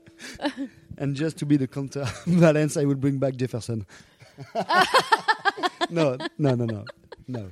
Of yeah, course, a, ga- a game yeah. where you play as not. Jefferson and, and Mushroom is your dog. What an yeah. awful game! Let's, uh, let's do that. Amazing. No, no, um, I think, no, to be honest, I, w- I really love the character of Karen. Yeah, she's an interesting one. I didn't really like her when we first met her, but she grew on me, and then obviously by episode five, you know, her arc has really come a long way. So tell me, what do you what do you love so much about Karen? Um, I think she was one of the probably the character the most complicated to write, because you know um, what she what she has done. She she abandoned her, her child and her family, and it's yeah, it's it's a bad thing. But we also wanted to explain. Uh, reason and not to be judgmental on her. Want to we want so it was yeah a little bit difficult to to have this balance about not judging her, but let her explain what uh, what was her reason and make her uh, understandable by the player. And yeah, even with her on a, on a on a broader level, it was an interesting. There was a lot of topics associated with, with this story with Karen. It's um, it's a topic about um, how women are treated differently than men in situations like this. I mean, a lot of fathers leave their family and get away with it really easily. Fr- easily. Yeah. Mm-hmm. When women they are done, it's finished, and nobody wants to talk to them anymore because it's. The role that society wants to put on women, that they have to be mother, where men, it's okay, don't have to be fathers.